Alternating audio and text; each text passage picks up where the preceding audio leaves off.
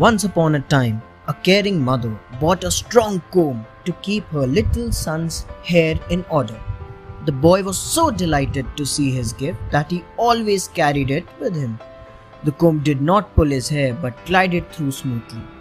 A mishap happened one day. The comb was lost. The boy was playing and romping. All his hair got tangled. At last, the mother found the comb. But when his mother tried to draw it through his hair, it did not move. It pulled his hair and brought tears of pain in his eyes. How bad are you, you awful old comb?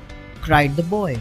But the comb replied, My dear boy, I am the same comb, only your hair is badly tangled now. But the boy was really angry with the comb. He threw it out of the window and parted with it forever. Ivan fine salt. A wealthy merchant gave two fine ships loaded with rich merchandise to his two eldest sons so that they might go out into the world and trade. His youngest son, Ivan the silly, begged and pleaded to be given a ship too.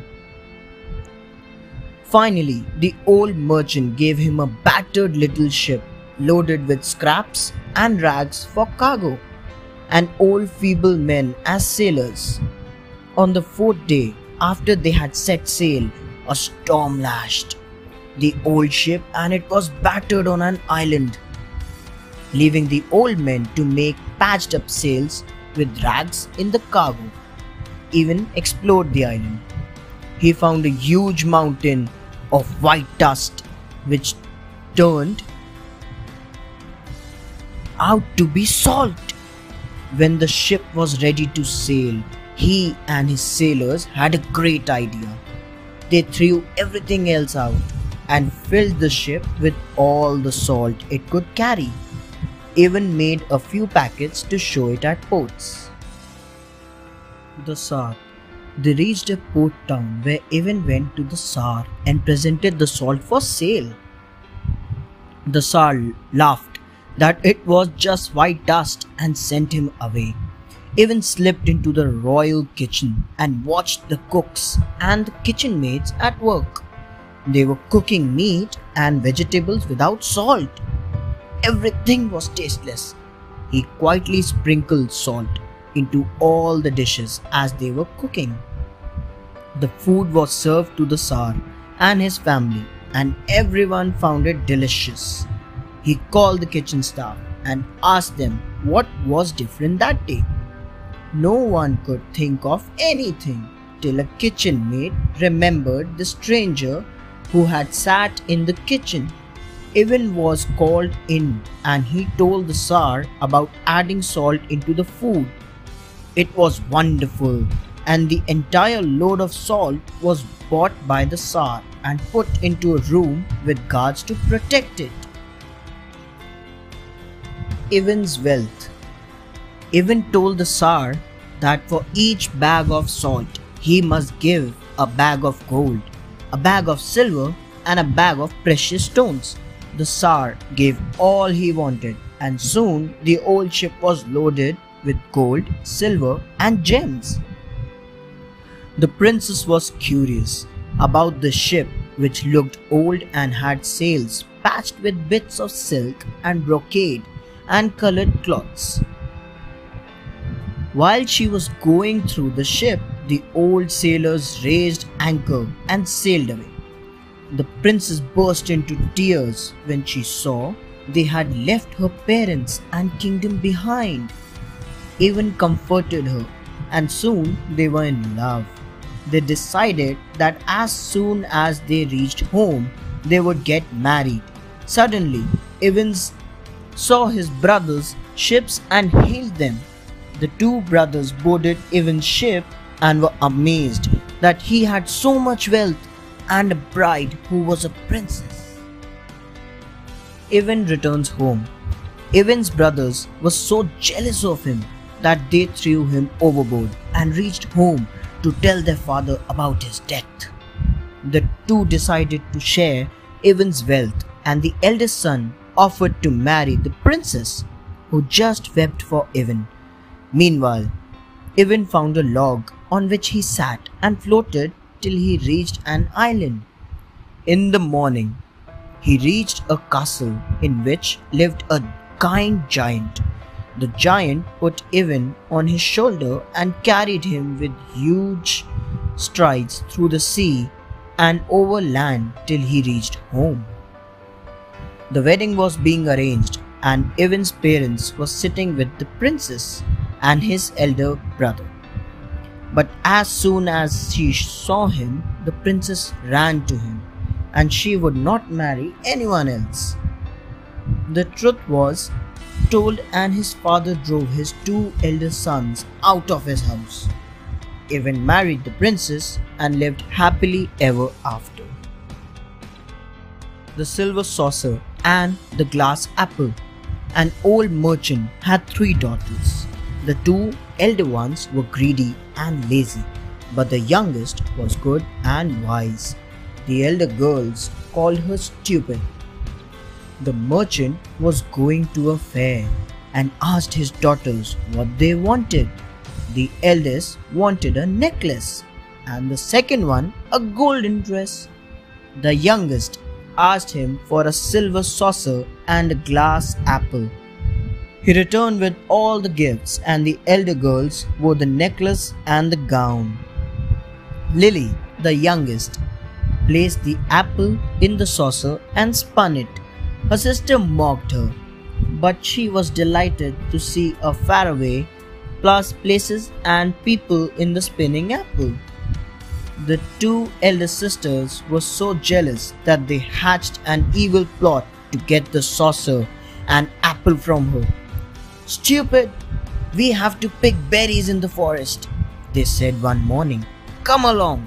The girl went with them, wondering why they were carrying an axe.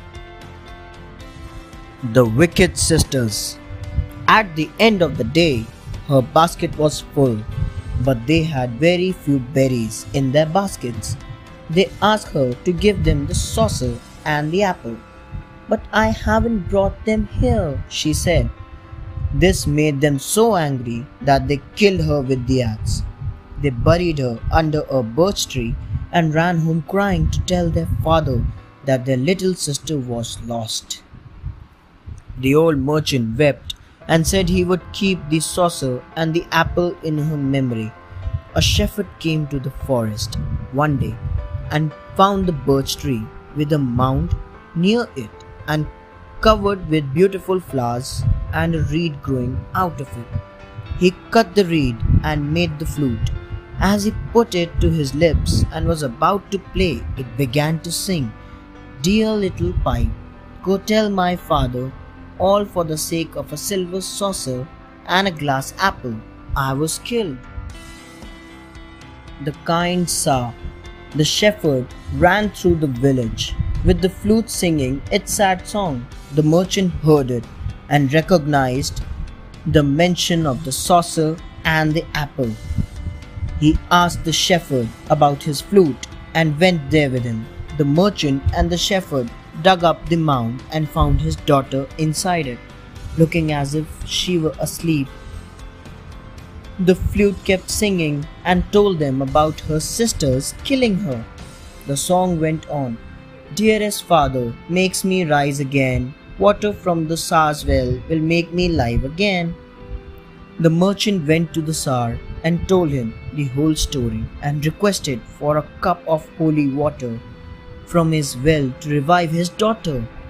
The Tsar was quite fascinated with the tale and gave him the water. Come back with your daughter and bring those two wicked ones too, he ordered. The Tsar finds a queen. The merchant promised and returned to the mound where the shepherd sat waiting. They dug it up and the merchant sprinkled the holy water on his daughter. The merchant's daughter awoke as if from a sleep. He put her in his cart and with the two elder girls he went to the Tsar as promised. When he saw the merchant's youngest daughter, the Tsar fell in love with her. He ordered that the two elder sisters be punished severely, but the kind girl begged the Tsar for mercy. he agreed to let them go and said he wished to marry her, for she would be a kind and good Tsarina. The merchant was very happy for his daughter. The shepherd loved her, but knew he could not speak before the Tsar. He was just happy to have helped bring her to life with his flute. There was a grand wedding, and the merchant's daughter lived happily with the Tsar. The cruel stepmother. A woodsman had a kind wife and a pretty little daughter, but his wife died. He married a widow with two daughters of her own. She was neither good nor kind, and her daughters were nasty little girls. They grew up into very plain looking, lazy girls, while the eldest daughter grew up to be very pretty and gentle. Her stepmother made her do all the work in the house cooking, cleaning, washing, and serving her stepmother and stepsisters. Her father was unable to do anything, for the woman scolded and beat the girl very often. And more so when he tried to protect her, she became even more cruel when she realized that her stepdaughter was so pretty than her own girls looked ugly and no one would marry them if they saw the prettier girl. So she made a very cruel plan to get rid of her stepdaughter. The bridegroom. One cold winter morning, she told her husband to harness the horse to his sled and take his daughter to her bridegroom. She told her stepdaughter to pack her a few belongings and go with her father for she had found a good husband for her, and she was to meet him. Glad to escape from her spe- stepmother, finally, the girl got into the sled with her father. Take her deep into the forest where the pines and firs are covered with snow, said the woman. Leave her there, for she is to marry Frost. Her husband protested, but she yelled at him to go. The poor girl wept all the way they reached a forest clearing where the frost lay heavily around them. It crackled and froze the limbs. The girl had put on her best dress and a threadbare sheepskin coat. Her father put her down under a fir tree and drove away. Frost's Gifts The girl sat under the tree, shivering and with her teeth chattering in the cold. Frost was leaping from tree to tree, crackling as he went. He came to the fir tree under which the girl sat. Seeing her shivering, he asked, Are you cold, my dear? No, sir, replied the frightened and miserable girl. I am warm enough. Each time he came closer and asked her the same thing, and each time she replied she was warm enough. Frost felt great pity for the brave little girl and leaping down, he covered her with heavy fur coats and made a nest of warm blankets for her to curl into. The next morning, the woman sent her husband to see the girl, sure that she had frozen in the night. But he was amazed to hear the sound of her voice singing happily she was warmly and richly dressed and had costly presents all around her. The punishment of frost.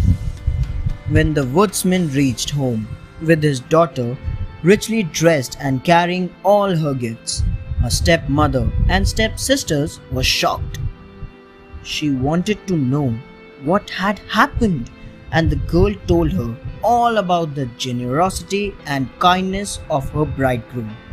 They were very jealous of her good fortune. So, the next morning, she made her husband take both her daughters to meet possible bridegrooms in the forest. She gave them food and warm clothes and said they must come back next morning with rich gifts. Grumbling at the cold, the two girls went to the forest. The woodsman left them there and returned. The cold was bitter Frost came to the fir tree and saw the girls quarreling. They pulled each other's hair and tore their clothes. Frost crackled around them, and in the miserable cold, two froze to death. The stepmother never scolded anyone again. Lyubim and the Winged Wolf Tsar Elidar and Serena Militissa had three sons, Aksov, Hut, and Lyubim. Aksov and Hut went out to see the world and never returned.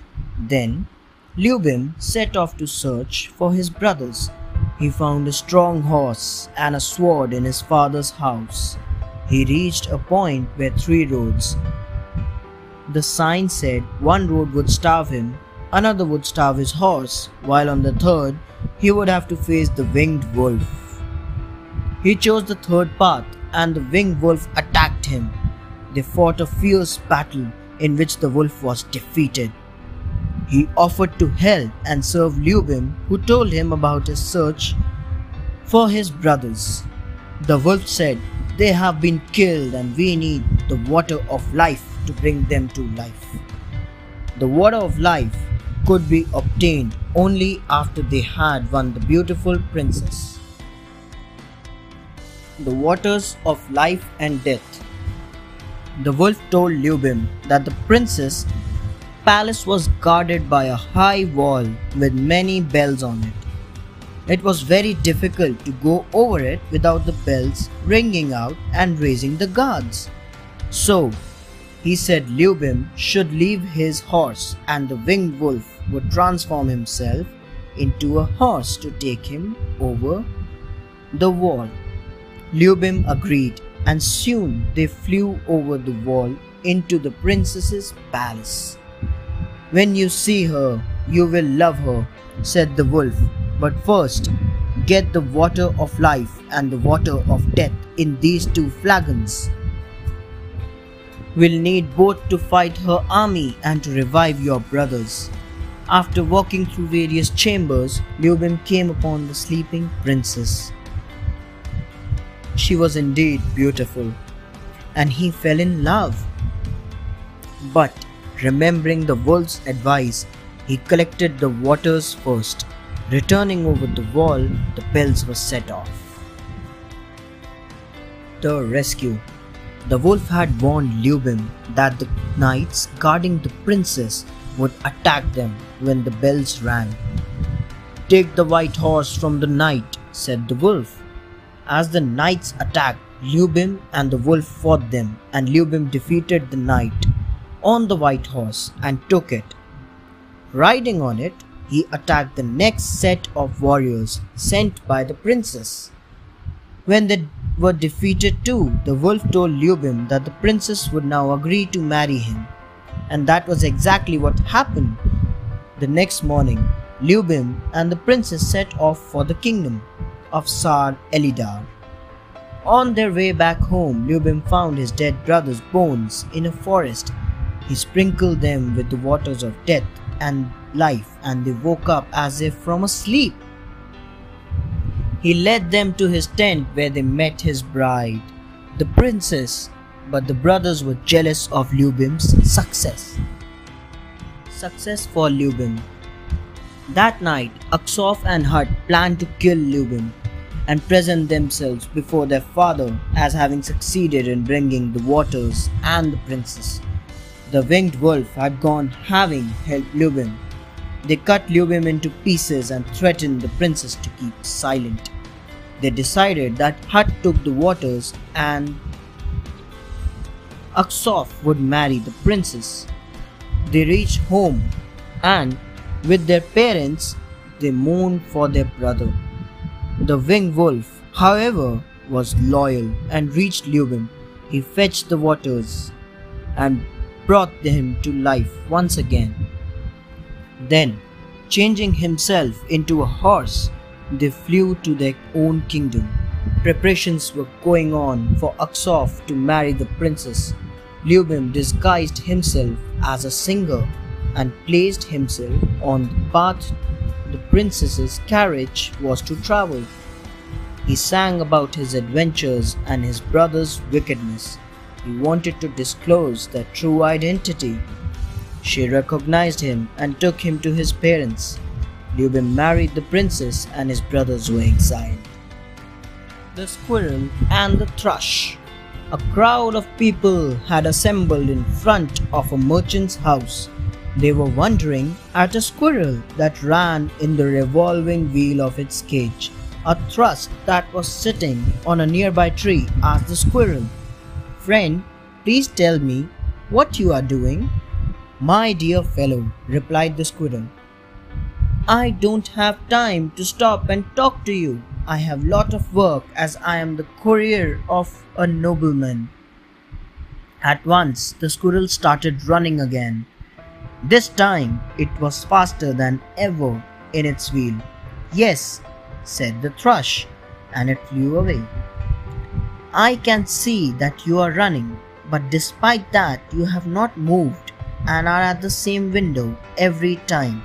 In the world there are many worried busy bees who are always running from one pillar to another. People wonder at them. They make no progress like the squirrel in the wheel. The Pebble and the Diamond Once, a diamond was lying alongside the pebble in the dust on the roadside. Finally, a merchant picked it up and sold it to the king. The king had it set in his royal crown now the pebble heard of the diamond's great future and complained about its own hard luck. Once it saw a traveler passing by and said to him, Can you please take me to the city with you? Maybe I am honored when I am in the city. The traveler picked up the pebble and kept it in his cart. He then took it to the city on the way, the pebble started dreaming. It imagined itself to be set in the same crown along with the diamond. It was happy in its heart of hearts.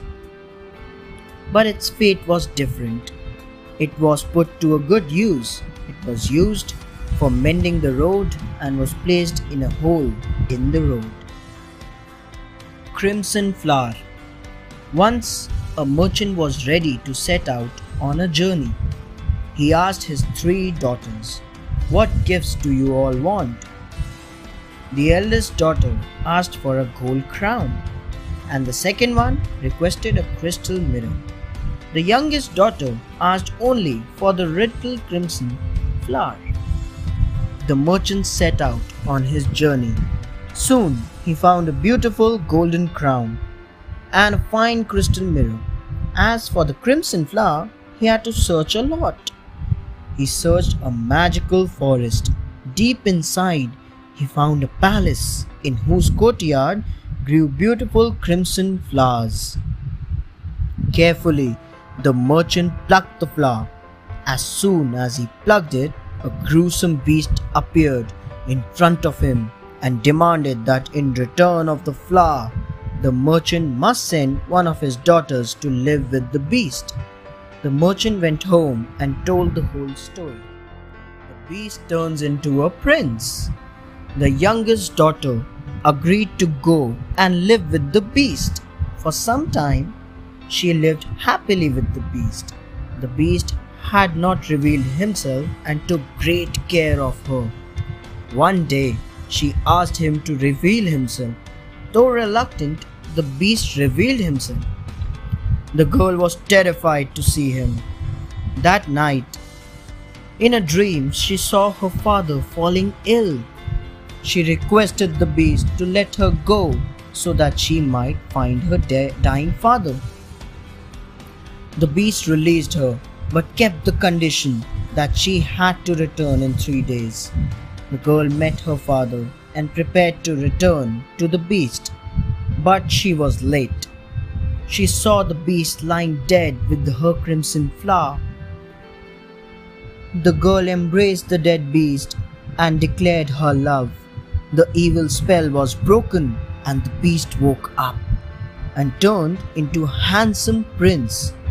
The girl felt elated. They lived happily ever after. The Ass and the Nightingale once an ass saw a nightingale and said, My friend, I have heard that you have a really beautiful voice. I have been waiting from a long time to hear you sing. Delighted by the praise, the nightingale began to sing, whistling in myriad ways. With long drawn, sniveling notes, she sang one song after another. In one song, she lowered her voice as if it was coming from a distance with the echo of the wind. The entire nature came to a halt. To listen her singing, the breeze stopped. The other birds were quiet. The animals lay without a sound upon the grass. After a while, the nightingale stopped singing. Then the ass bent his head towards the ground and said, That's not half bad. Frankly, I can listen to you for any length of time, but I think you should take lessons from our cock. You would be able to sing much better. Trishka's Kaftan Trishka was a Russian peasant. One day, he noticed that his kaftan, or long skirted gown, was torn at the elbows. It was simple, he thought. He cut off a quarter of each sleeve and patched it on the elbows. The elbows looked fine now, but his arms had lost a quarter of their length. Everyone looked at him and laughed. So Trishka said to himself, I am not a fool and I can make everything right again. All I need to do is to make the sleeves as long as they were before. Oh, Trishka is a genius. So, Trishka cut off the skirts of his kaftan. He then used them to lengthen his sleeves. Trishka was delighted, but now his kaftan looked like a waistcoat. There are so many people in the world whose life is like Trishka's kaftan in the hope of getting out of debt. They borrow from Peter to pay Paul. Three wonderful beggars. Mark was a rich merchant. One night, three beggars came to his house. They asked to stay at his house for the night. Mark was reluctant but his daughter, Anastasia, requested him to let them stay. They slept in a loft. Anastasia overheard the beggars talking of the seventh son born to peasant Ivan. They decided to name him Vasily. They would also give him all Mark's property. Anastasia told Mark everything. The next morning, Mark went to next village and took the boy from Ivan, saying that Ivan was poor and won't be able to raise him properly. He threw the baby over a cliff. Some merchants were passing by and heard the baby crying. They picked him up and handed over to Mark at night.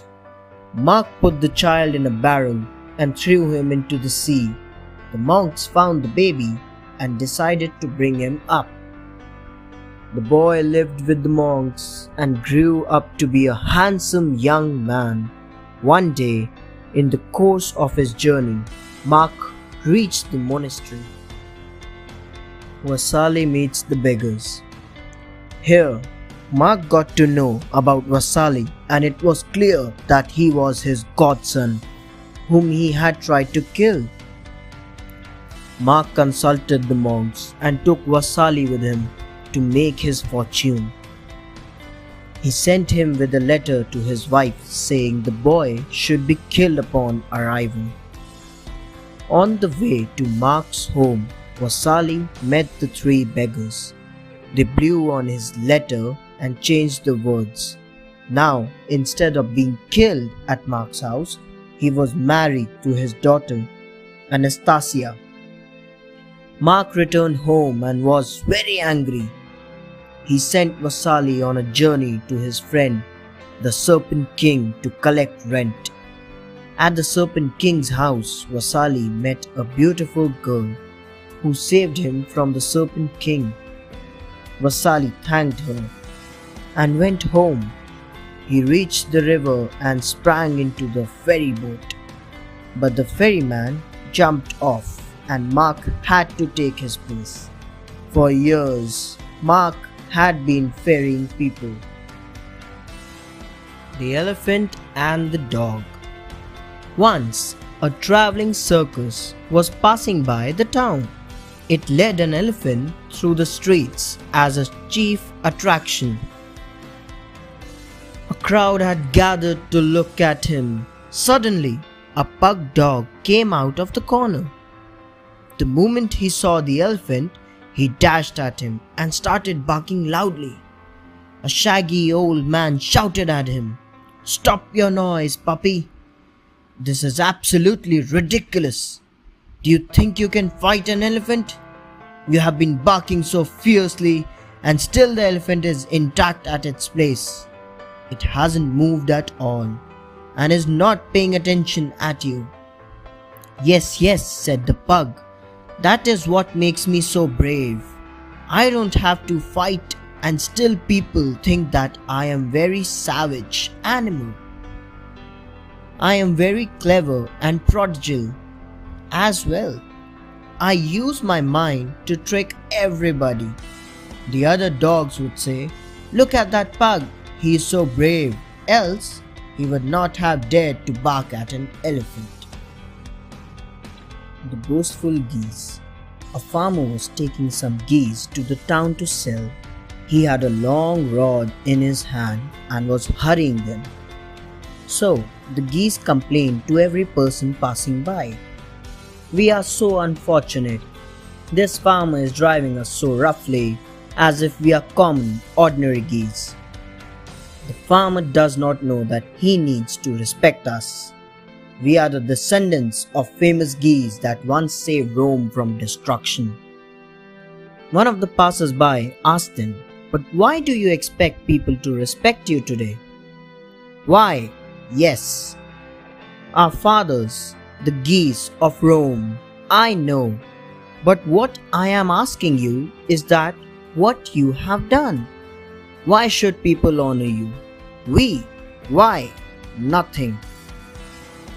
Then why should you expect people to respect you?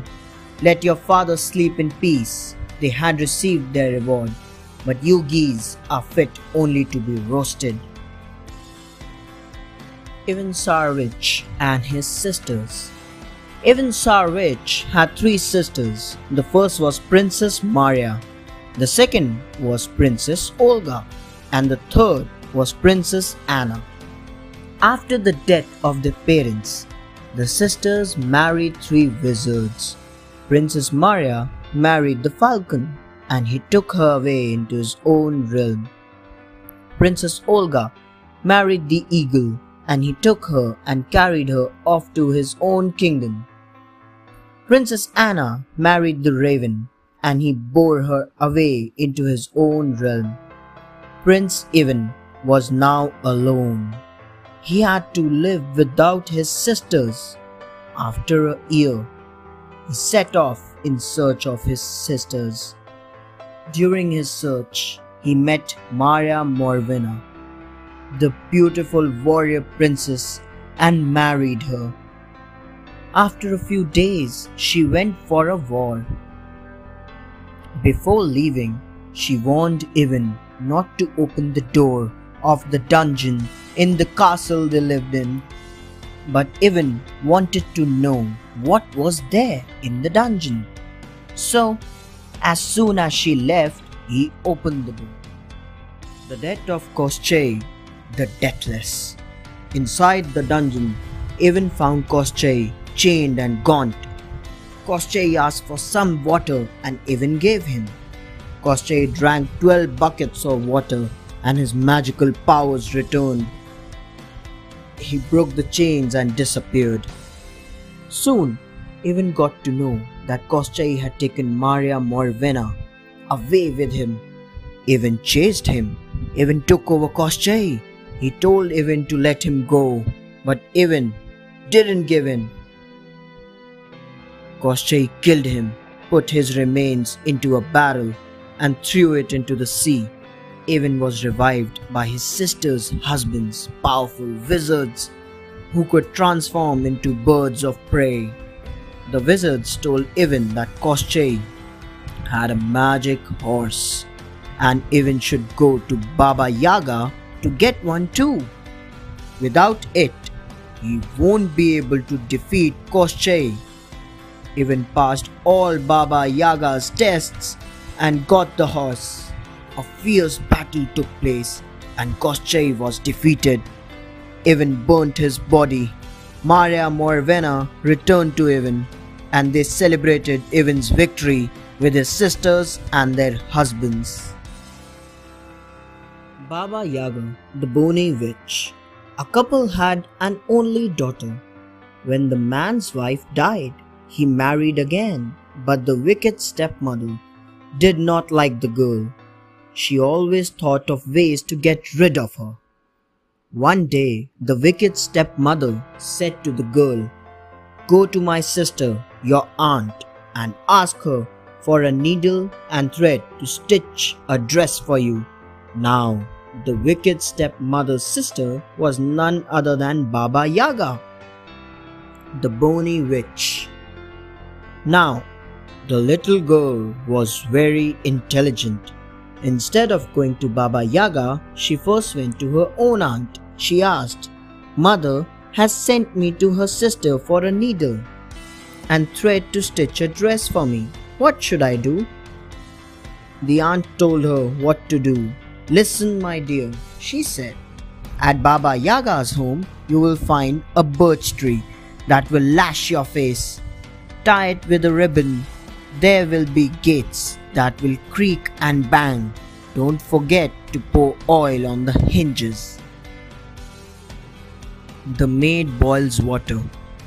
The girl's aunt continued, There will be dogs that will try to rip you apart.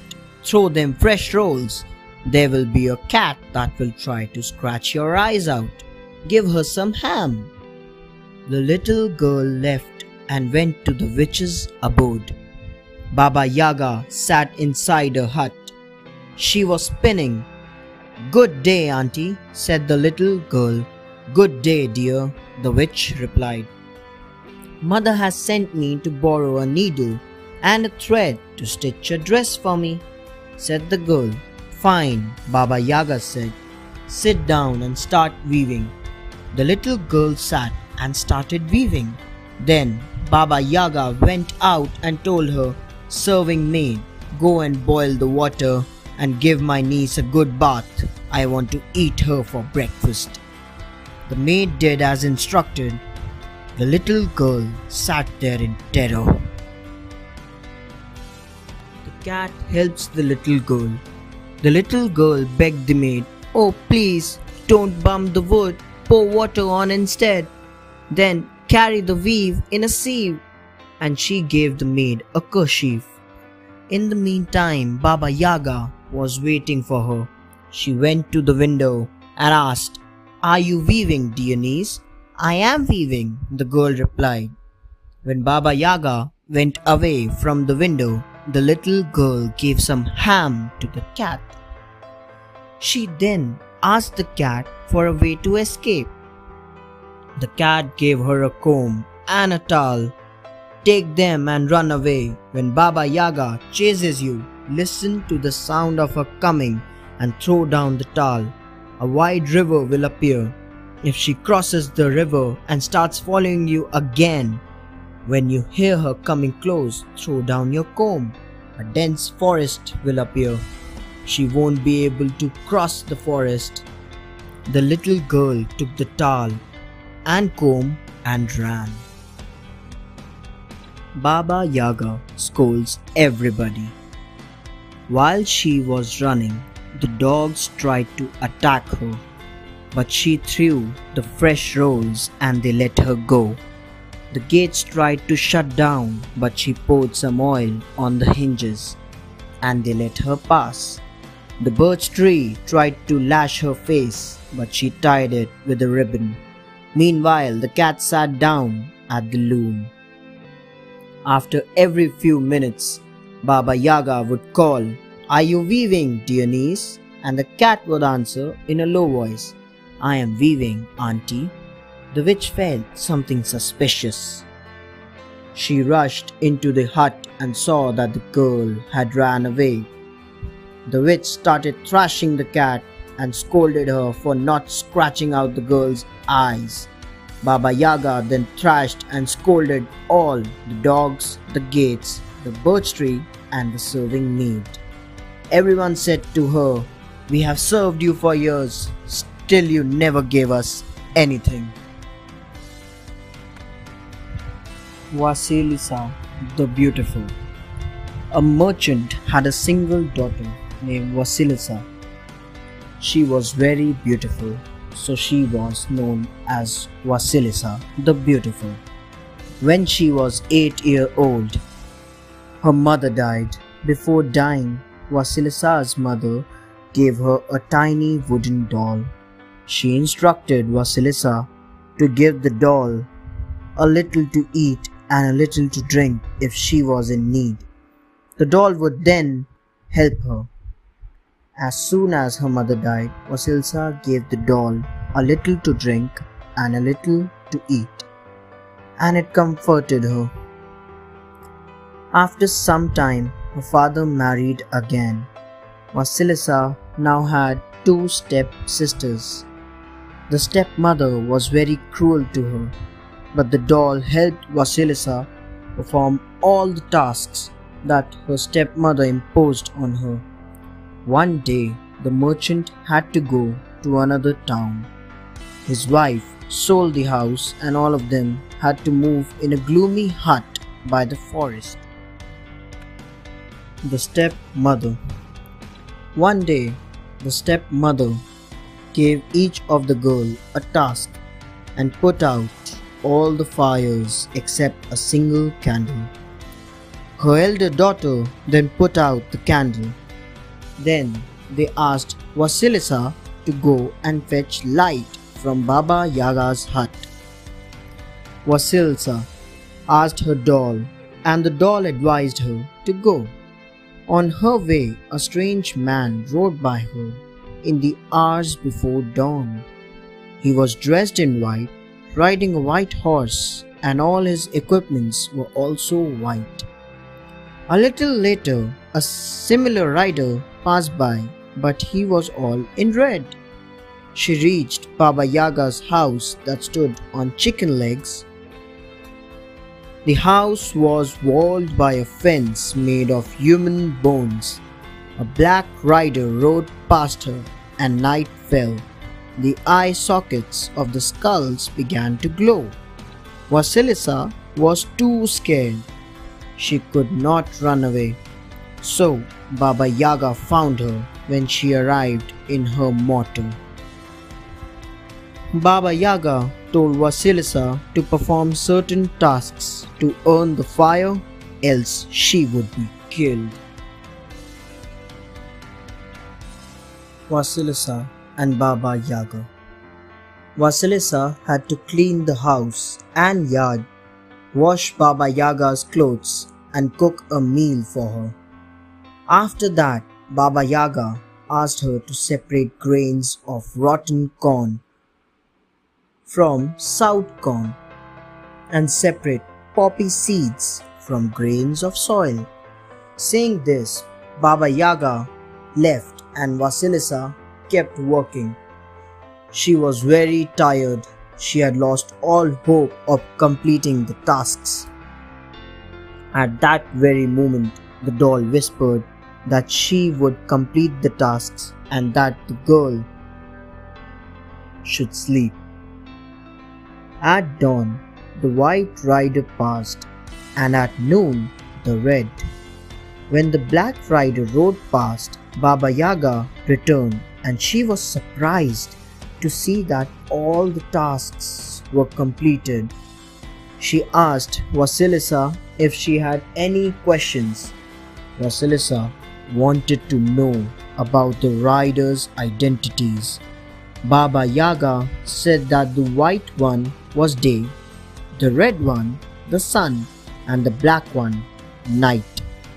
In return, Baba Yaga wanted to know the secret of Vasilisa's success. The Skull Lantern Vasilisa said that the reason of her success was my mother's blessings. Baba Yaga could not tolerate anyone with any kind of blessing in her presence. So she threw Vasilisa out of her house and sent her home. Baba Yaga gave her a skull lantern full of burning coals to provide light for her step family. When she returned home, Vasilisa found that after she had left the hut, her step family had been unable to light any candle or fire in their home. The lamps and the candles could not be brought from outside as well. All of them were snuffed the moment they were carried over the threshold. The coals of the skull lantern burned Vasilisa's stepmother and stepsisters to ashes. Vasilisa then buried the skull so that no one else might be harmed by it. Later, Vasilisa became an assistant to a clothmaker in Russia's capital city. She became so skilled at her work that the Tsar himself noticed her skull and later married her. Tsar and his sons. Once a Tsar had three sons. Tsar wanted all of them to get married. He told them, each of you has to shoot an arrow into the air as far as you can. Then you will have to marry the girl living at the place where your arrow lands. As told by their father, the three sons shot their arrows. The arrow of the eldest son landed in the courtyard of a noble man. The arrow of the middle son fell into a merchant's yard. The arrow of Prince Ivan, the youngest son, fell into a swamp. When he went to the swamp, he found a frog holding the arrow in its mouth. All of them married their brides. Prince Ivan was very sad as he had to marry a frog. One day, the Tsar called his three sons and said, I want each of your wives to sew me a shirt by tomorrow morning. The first two sons went off to tell their wives. The Frog Princess Feeling sad, Prince Ivan went home. His frog wife asked him why he was sad. He replied, My father wants you to sew him a beautiful shirt by tomorrow. The frog wife asked him not to worry. That night, when everyone was asleep, the frog turned into a beautiful princess named Vasilisa the Wise. She clapped her hands and her maids appeared. They sewed a shirt. Next morning, Ivan took the shirt to the Tsar. The Tsar loved the shirt. He did not like the shirts brought by other two sons. After a few days, the Tsar told his sons, Dear sons, tomorrow there is a feast at the palace. Bring your wives dressed in their finest clothes. Prince Ivan told his frog wife about the feast. She told him, Don't worry, you go to the feast. I will come later. The next day, Ivan went alone for the feast. Suddenly, everybody heard a booming sound approaching the palace. The Search A golden carriage drove up to the palace gates. The door opened and Vasilisa the Wise descended from the carriage. She took the hand of Ivan and walked in with him to the feast. Ivan was delighted to have such a wonderful wife, who ran home and burned her discarded frog skin so that she might remain beautiful. After the feast, they returned home. Vasilisa could not find her frog skin. Sadly, she said to Ivan, You should have waited three more days. I would have been your real wife forever.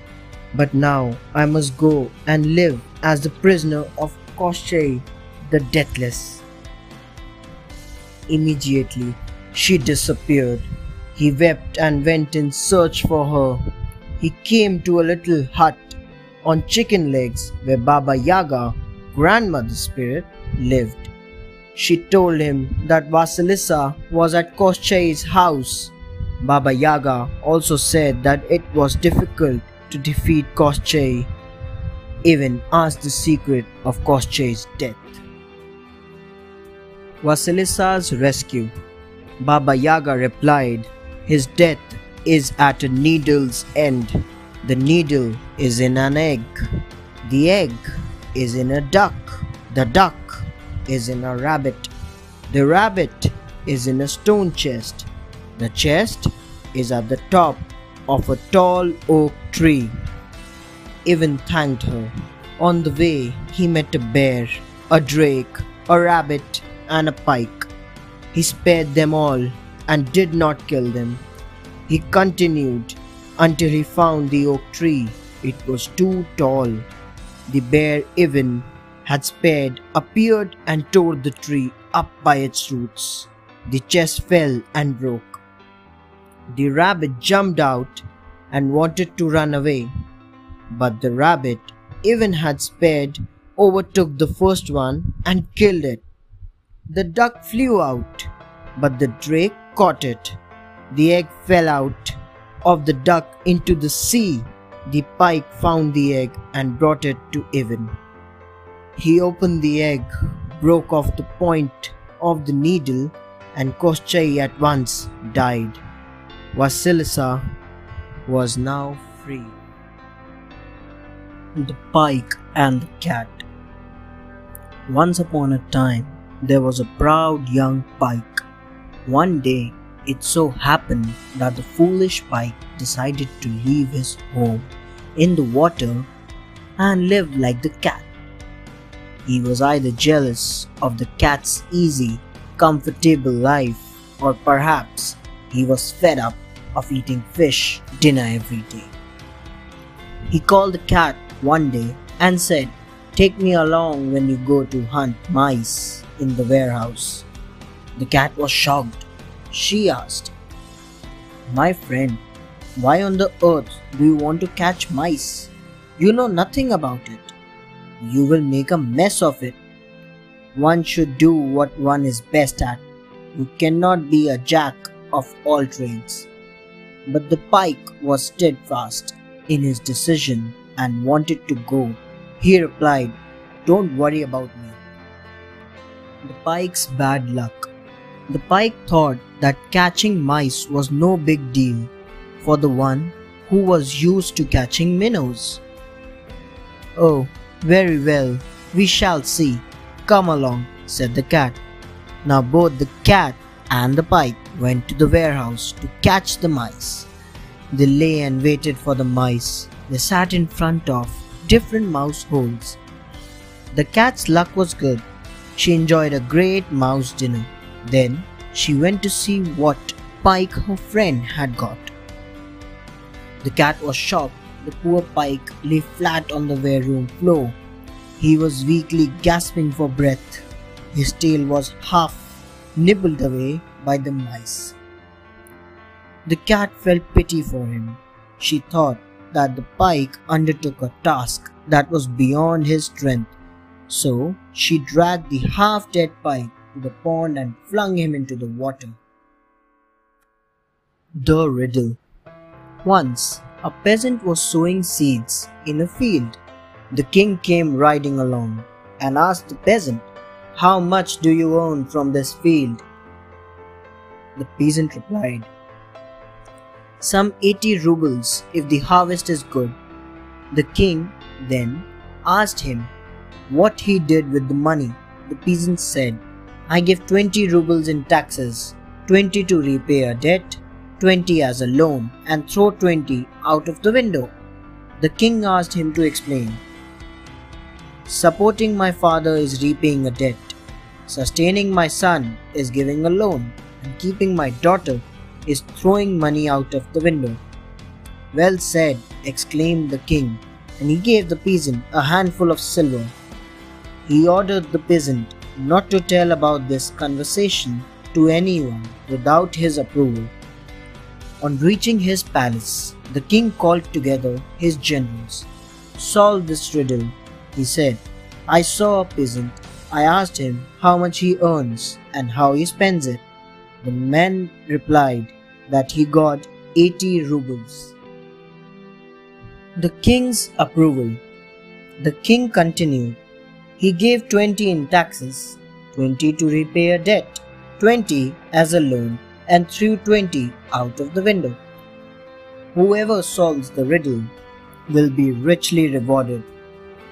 The generals could not find the answer. Then one of the generals went to the peasant, offered him money, and asked him how to solve the king's riddle. The peasant was tempted by the money and told the general everything. The general returned to the king and gave the answer to his riddle. The king was angry that the peasant had not kept his word and ordered him to be brought. He came before the king and confessed that it was he who had told the general the answer. The king ordered him to be executed but I have committed no offense, the peasant said. Saying so, the peasant took out a silver ruble with the king's head upon it from his pocket. He showed it to the king. That is indeed my approval, said the king, and he rewarded the peasant. The Swan Geese Once upon a time, a couple had a daughter named Masha and a two-year-old son, Vanya. One day, the mother and the father were going out for work. They asked Masha to look after herself and her little brother. Masha carefully listened to her parents, but as soon as they left, she seated her brother on the grass under the window and she ran out into the street. She started playing with her friends. Vanya was left alone all of a sudden, a flock of magic swan geese came flying up. They swept up Vanya and carried him off on their wings towards the forest. After playing with her friends, Masha returned home. Vanya was not there. Scared, she started crying. She looked all around, but he was nowhere to be seen. Now, the swan geese were considered to be wicked birds who did much evil and stole little children. The search for Vanya begins. Masha saw a flock of geese flying towards the forest. She realized that they were magic swan geese and they took Vanya away. She decided to rescue Vanya and so stated the following swan geese.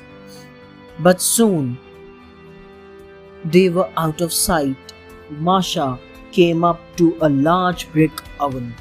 She asked, Please own, tell me where the swan geese have flown.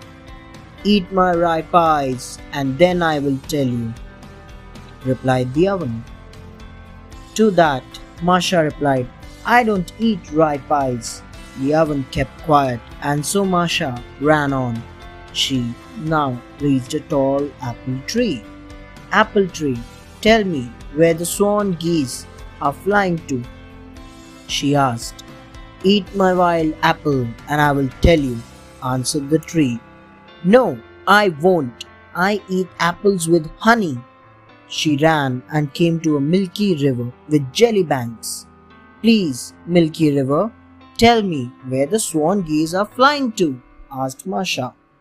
Eat my jelly with milk, and then only I will tell you. The river answered. Masha refused and ran away. Masha and Baba Yaga. Masha looked around but could not see anything. Finally, she came upon a little cottage with chicken legs. The cottage was spinning around. Inside the cottage sat Baba Yaga the witch. Her face was wrinkled and covered with moles. On her shoulder, an owl was sitting. On a bench beside her, she saw Vanya sitting and playing with juicy apples. Quietly, she went in, grabbed Vanya in her arms, and ran off. But the swan geese flew after the children. Masha and Vanya reached the milky river with the jelly banks. She requested the river to hide them.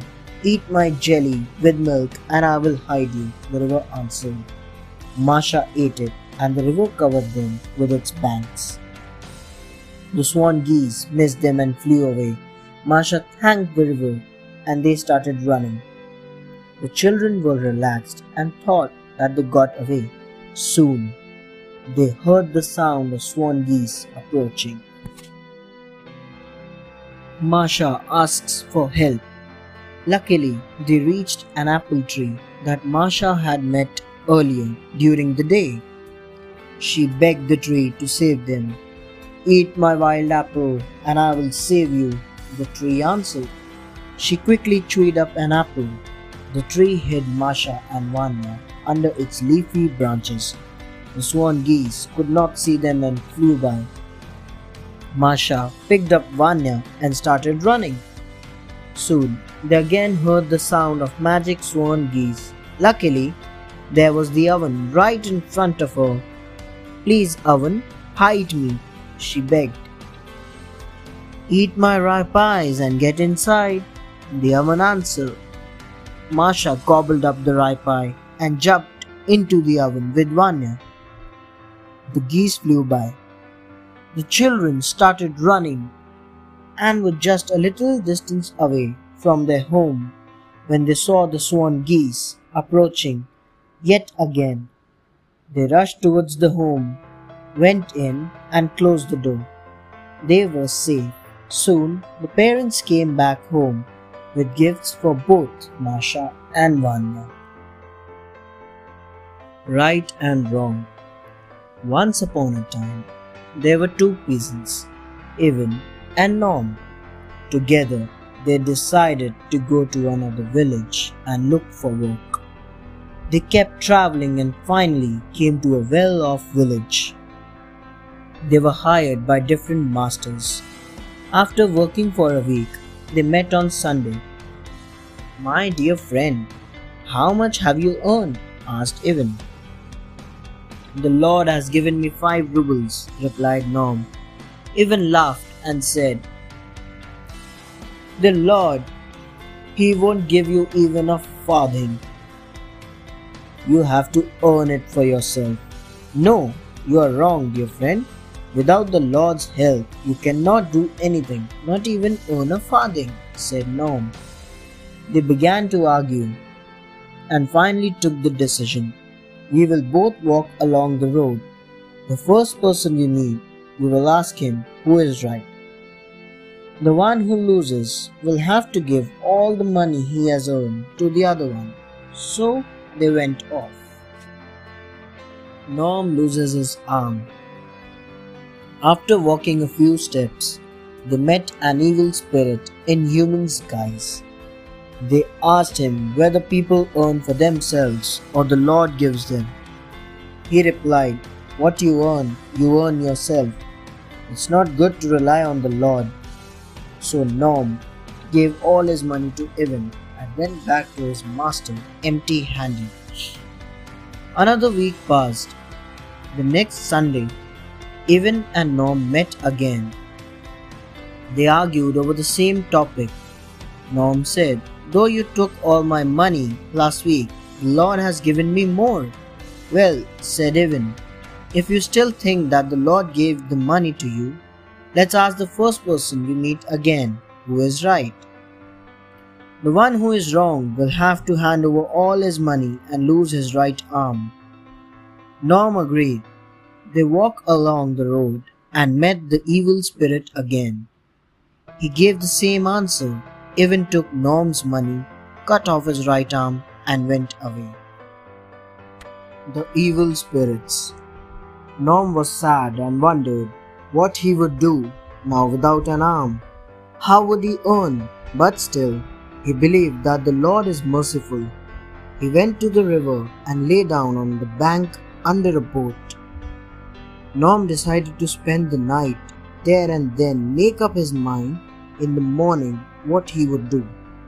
At midnight, numerous evil spirits assembled in the boat. They all began to demonstrate the naughtiness they had done. One of the evil spirits said, I gave false judgment in an argument between two men. And the man who was right lost his arm. To this, another evil spirit replied, He needs to roll in the dew three times and his arm will grow again. I cast the evil eye on a rich man's daughter, and she is almost wasted away, boasted a third. Listen to that, taunted a fourth. Anyone who feels sorry for that rich man can easily cure his daughter. Just get hold of such and such plant, boil it up, and bathe her in the water. She will be absolutely fit. Norm becomes rich. Norm had overheard this conversation, so the next day he made his right arm grow again and also cured the rich man's daughter. The rich man gave him a lot of money and he began to prosper. One day he met Ivan. He was surprised to see Norm and asked him how he had made his money and got his right arm back. Norm kept no secret and told him everything about the evil spirits. Ivan listened carefully and thought, why don't I do the same and become rich? So he went to the river and lay down on the bank under the boat. Like before, at midnight the evil spirits assembled. Someone must be eavesdropping, brothers, said one of them. That man's arm has grown again, and the rich man's daughter is cured. They at once rushed to look under the boat, found Ivan, and minced him. Shabarsha Shabarsha, a peasant, was upset as the harvest that year was bad. His master racked his brains about how to take care of the cattle and where to get some money from. Don't worry, master, Shabarsha said to him. Just give me the day and I'll find a way. Then he went to the mill pond and sat on the bank. Suddenly, a little boy in a red cap jumped out of the water and stood in front of Shabarsha. What are you doing here? he asked. Weaving a rope, he replied. What for? I'm going to clean up the pond and crush all you devils. Oh no, wait a moment, I'll run and tell my grandfather. The little devil ran and dived into the water. Shabarsha continued with his work. Haha, he thought, I'll play a trick on you and make you give me all your gold and silver. Shabarsha and the little boy. Shabarsha started digging a pit. He dug a deep hole and placed his cap upside down with a cut out hole. Shabarsha, grandfather, is asking what you will take to leave us and not drag us out of the water. Fill this cap here with gold and silver. The devil boy dived back into the water. He returned and said, Grandfather says that first you and I must wrestle. How can I wrestle with a punny like you? You couldn't even deal with my middle brother Bruin. And where is your Bruin? Over there, resting in that crevice, under a bush. How can I ask him to wrestle? Just go and hit him on the side. He will get up on his own. The devil boy went to the crevice, found the bear, and poked him in the side with a stick. Bruin reared up on his hind legs and grabbed the boy so hard that his ribs cracked. He forced himself out of the bear's clutches. The grandfather's cuddle. The boy fled back to his grandfather in the pond. Grandfather, he shouted in terror. Shabarsha's younger brother, Bruin, wrestled with me and cracked my bones. what would have happened if I had wrestled with Shabarsha? Hmm, go back and have a race with Shabarsha, said the grandfather. So the boy went back to Shabarsha and repeated what his grandfather had said. Shabarsha replied, Why should I race with you? Even my little brother Harry, the hare, would leave you far behind. The little boy went to the hare, raced with him, and was defeated. Now the old man said, You are not very strong, my boy. Go and get my iron cudgel from the reeds and see which of you can toss it higher. The devil boy found the cudgel and went to Shabarsha. Shabarsha, grandfather told me to give it one more try. Let's see who can toss this cudgel higher into the air. All right, you toss first and I'll watch, replied Shabarsha. Shabarsha's cap is full. The devil boy tossed the cudgel up and it flew higher into the sky until it was only a tiny dot. They had to wait a very long time for it to come down. Then Shabarsha picked it up to throw up to the cloud. At once the boy said, Oh no, Shabarsha, don't throw Karl up to the cloud. Grandfather will be angry. He snatched the cudgel from Shabarsha and dived back to his grandfather grandfather was so afraid that he ordered the boy to get the money from the pawn and give it to Shabarsha. The devil boy kept pouring money into the cap, but it was never full. Grandfather, Shabarsha has a strange cap. I keep filling it with gold and silver, but it's still empty. Finally, he took his grandfather's last chest of treasure and poured all the gold and silver coins into Shabarsha's cap. It was now full to the brim. The horse, the tablecloth, and the horn. Once upon a time, there was an old woman. Her son was a fool. One day, the fool found three peas. He picked them up and planted them outside the village. When the shoots came up, he began to guard them. One day, he saw a crane pecking at them. The fool quietly went and caught the crane. Aha! he said. I'm going to kill you. The crane begged him to release her. In return, she would give him a present. The fool agreed. The crane gave him a horse and said, When you want some money, say go to the horse, and when you have enough, stay stopped. The fool took the horse, climbed on it, and said, Go. The horse dissolved into a pile of silver. The fool started laughing and then said, Stop. The silver was transformed back into the horse. The fool said goodbye to the crane and led the horse home. At home, he strictly told her mother, Don't say go, only say stop. He said and left.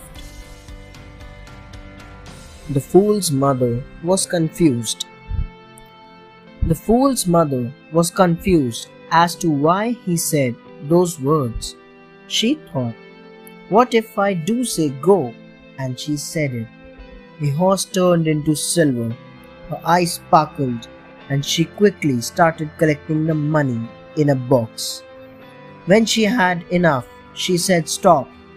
In the meantime, the fool again found the crane pecking his piece, caught it, and threatened to kill it.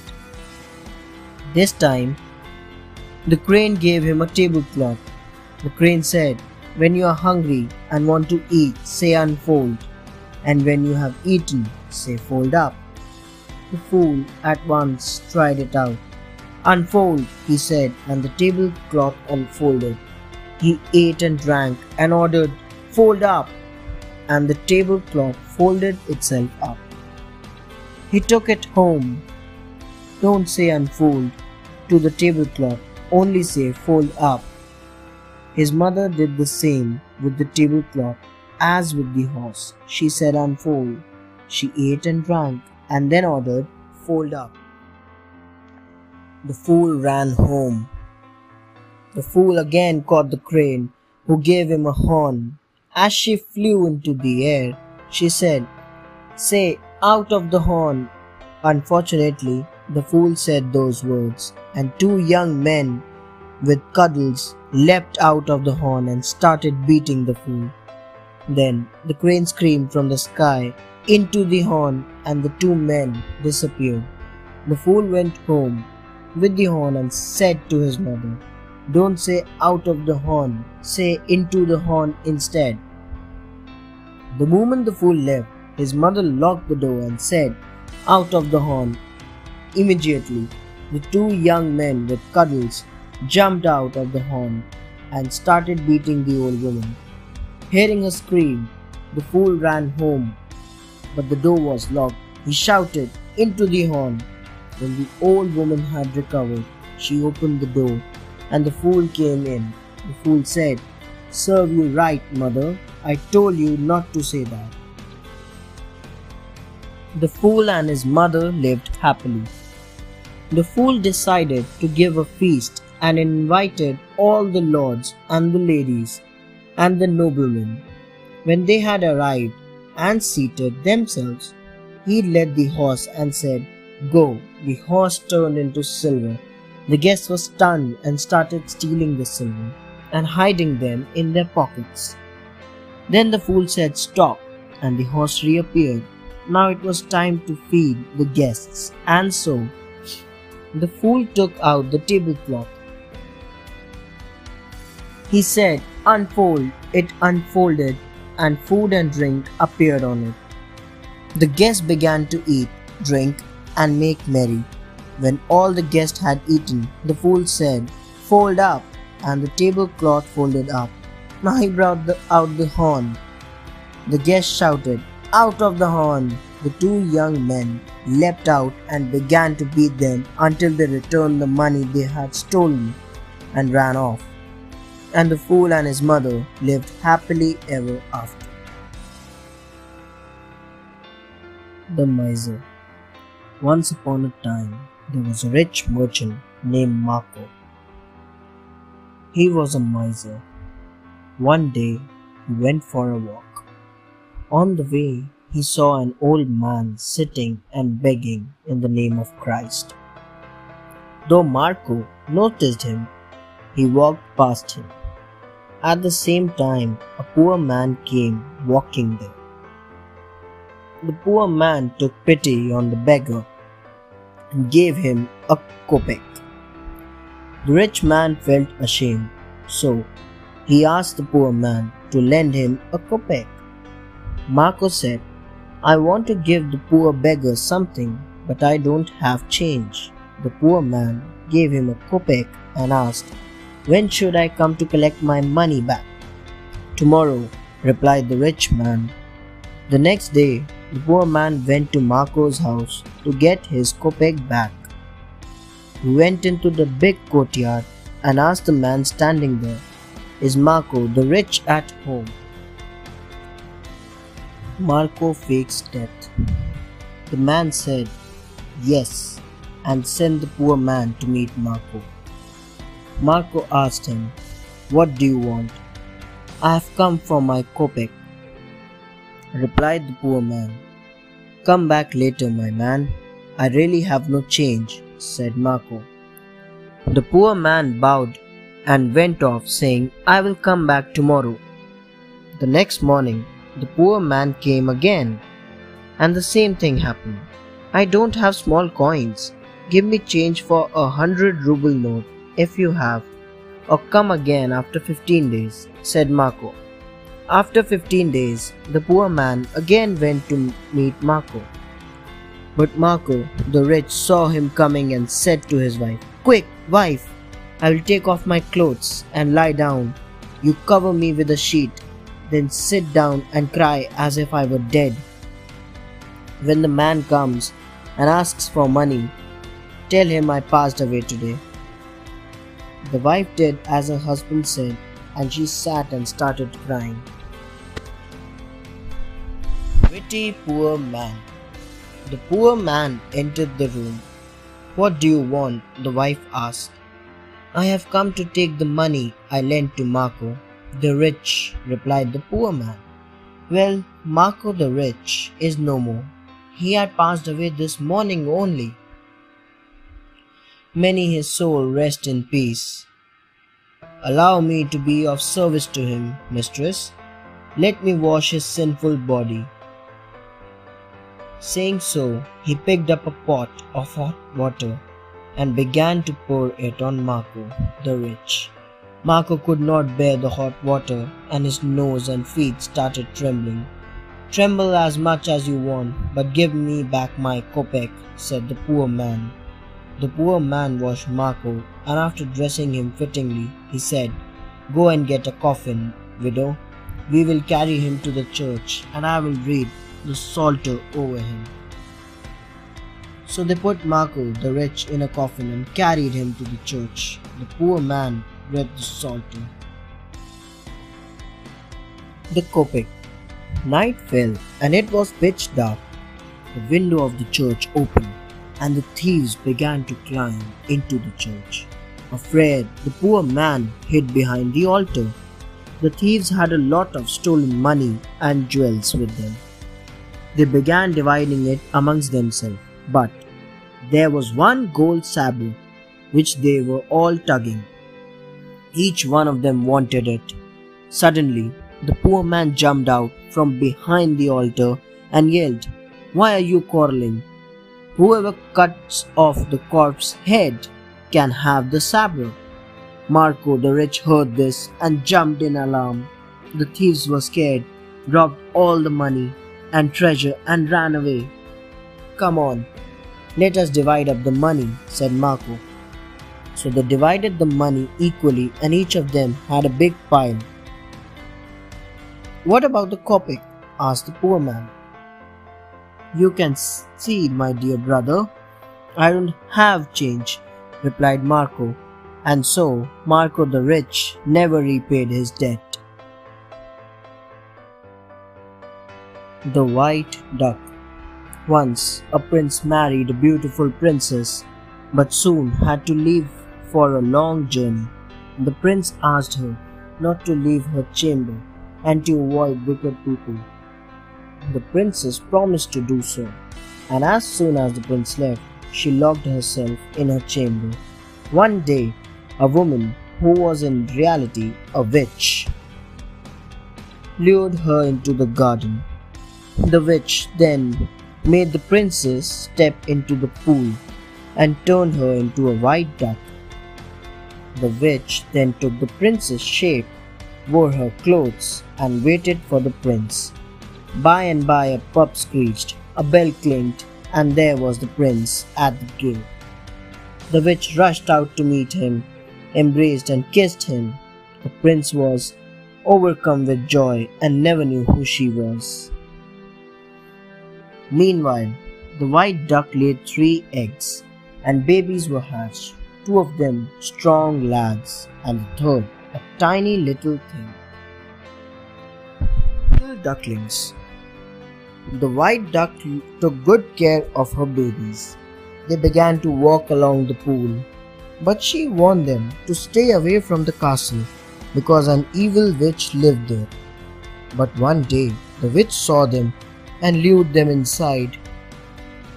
She gave them food and drink and made them lie on the beds. She then ordered the servants to light the fire, hang a kettle on it, and sharpen the knives.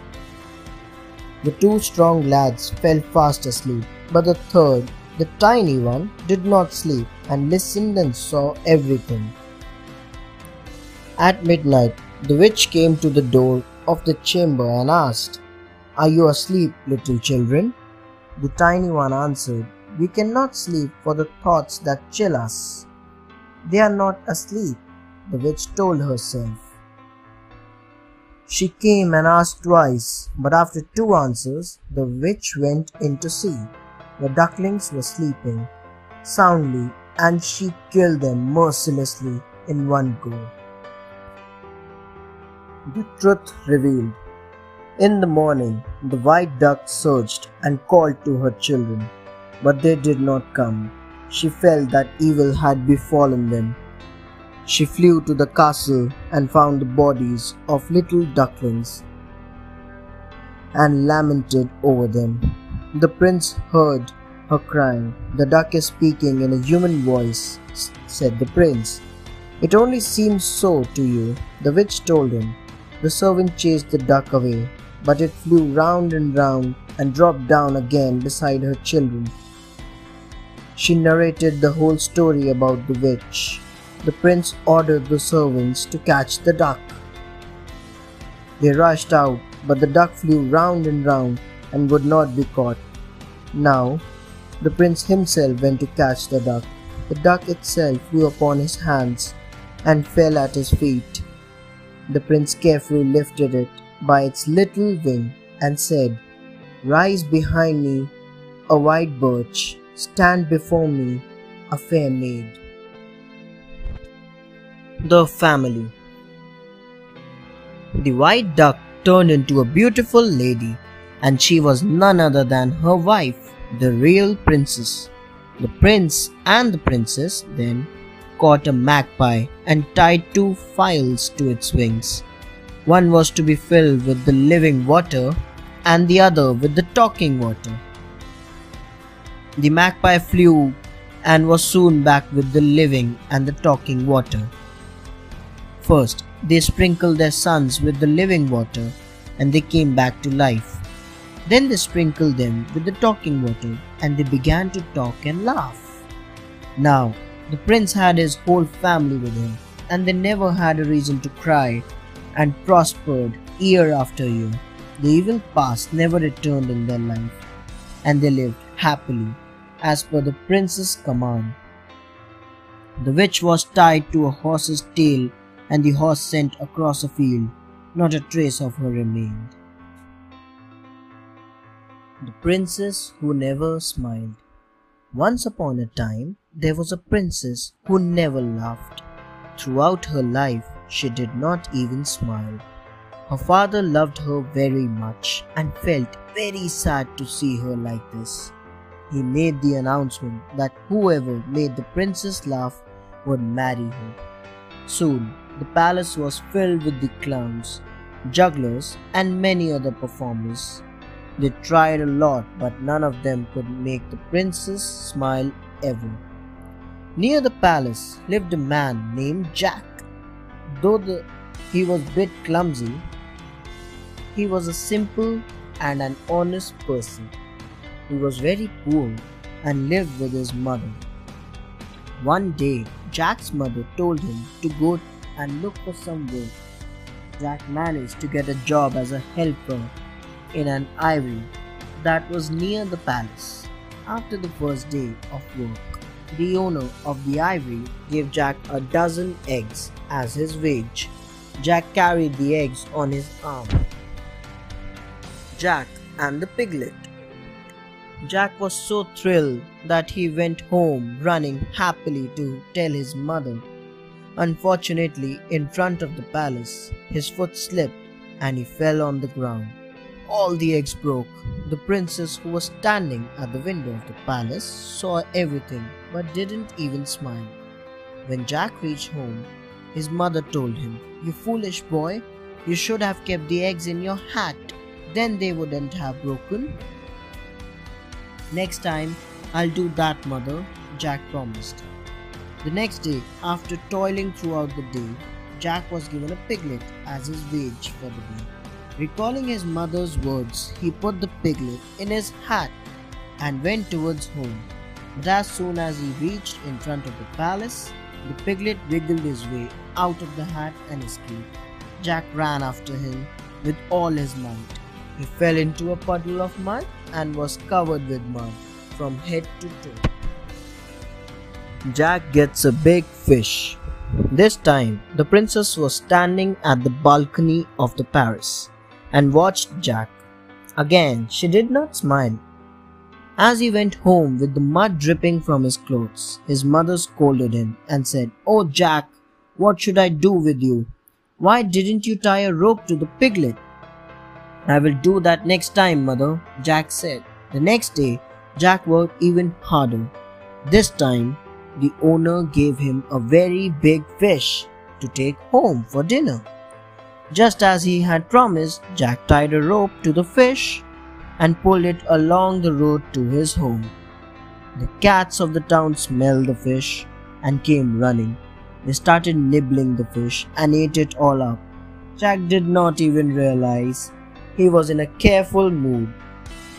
He passed through the palace with only the snipe of the fish tied to the rope. But again, the princess did not even smile.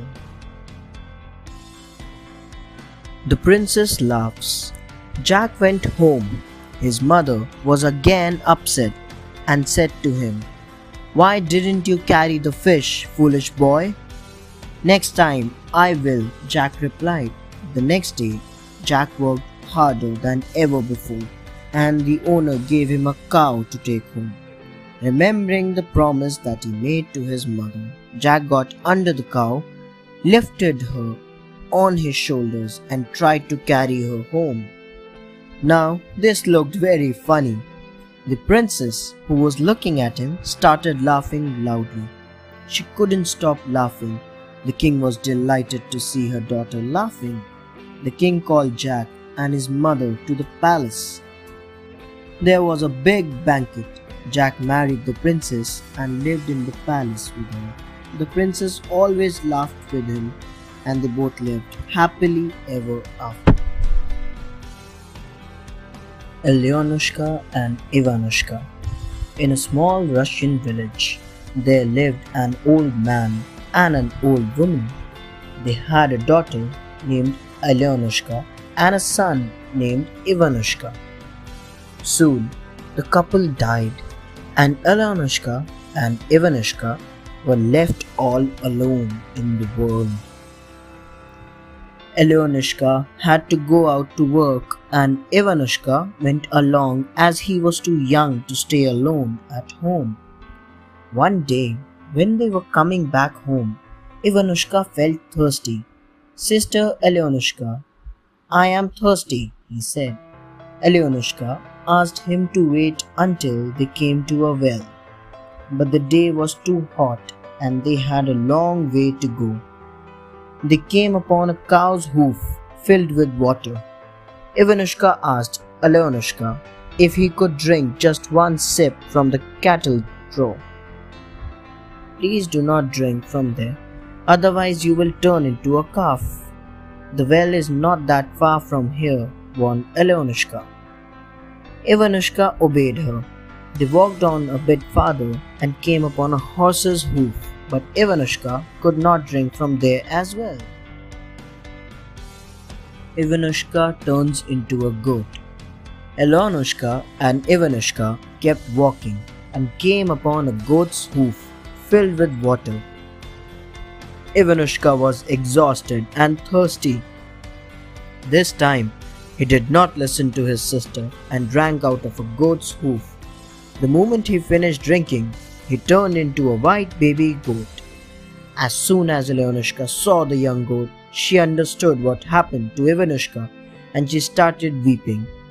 She sat on the ground near a stack of hay and the little white goat happily leaped in play around it.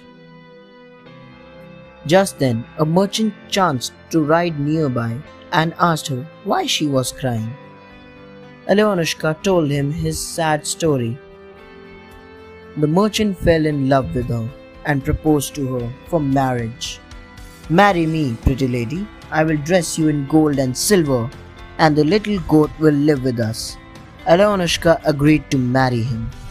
Both Elyonushka and her young brother moved to the merchant's house and lived in harmony. Elyonushka and the Witch One day, when the merchant was away from home, an ugly witch appeared.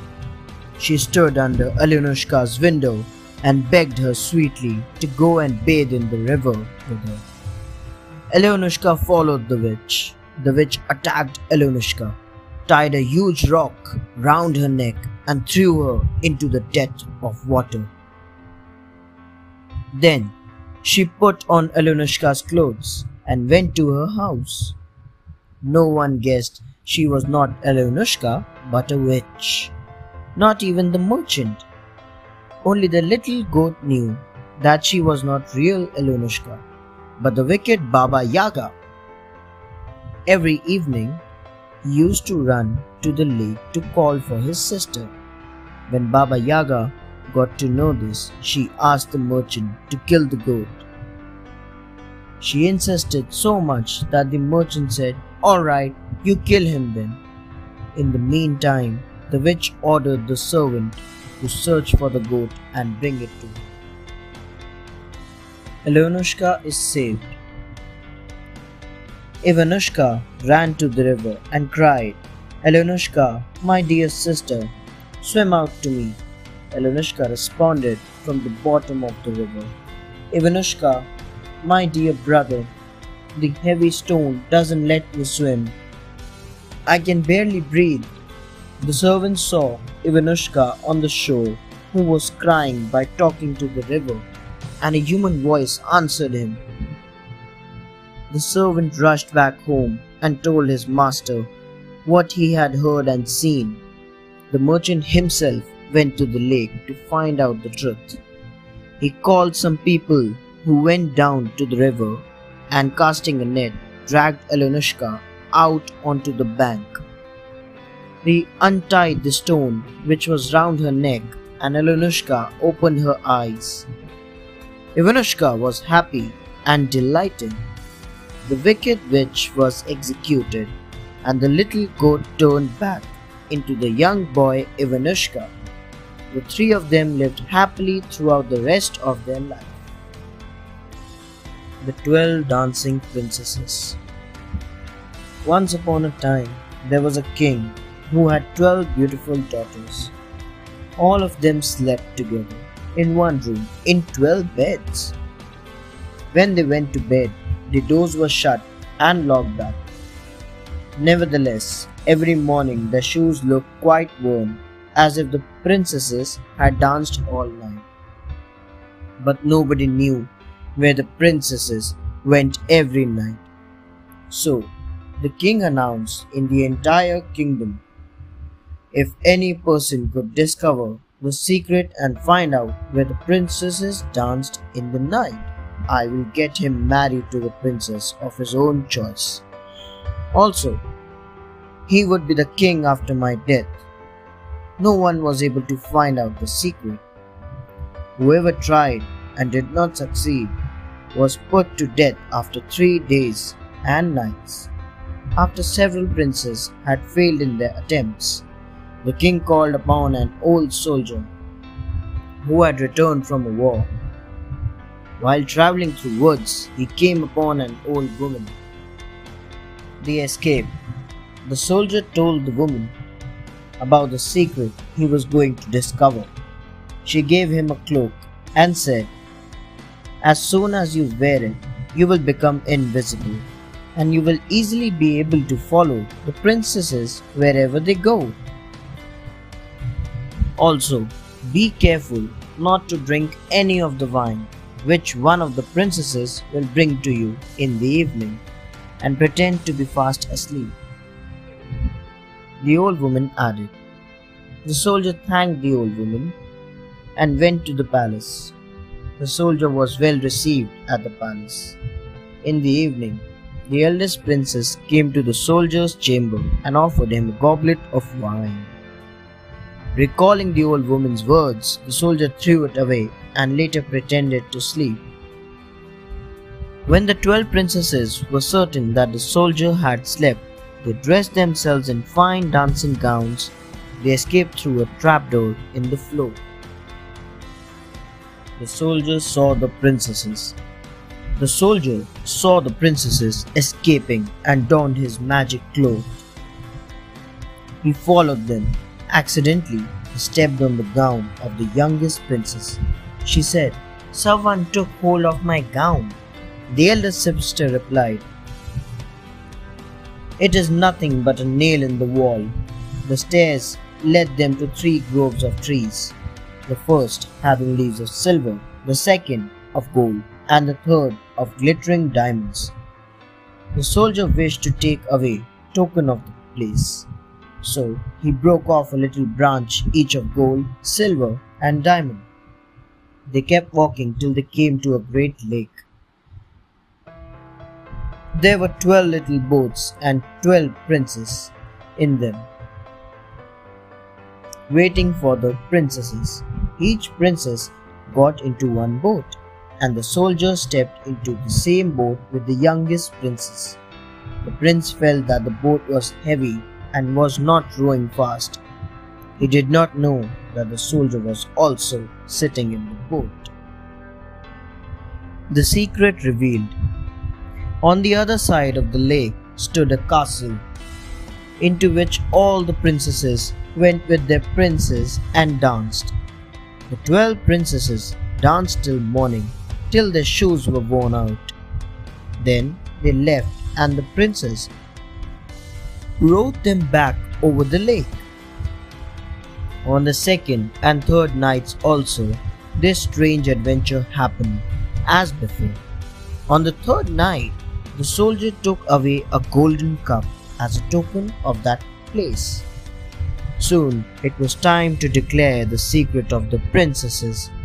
The soldier was brought before the king with the three branches and the golden cup. He told the king what he saw. The king called the twelve princesses and asked if what the soldier said was true. They confessed it all. The soldier chose the eldest princess as his wife for he was not a very young man. He was also made the king's hire. Ivan and the Firebird.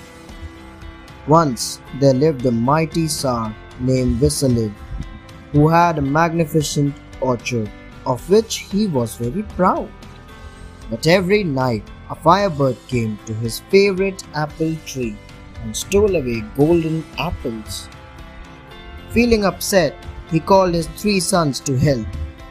The Tsar said, Whoever catches this firebird, I will give him half of my kingdom now, and the other half when I die.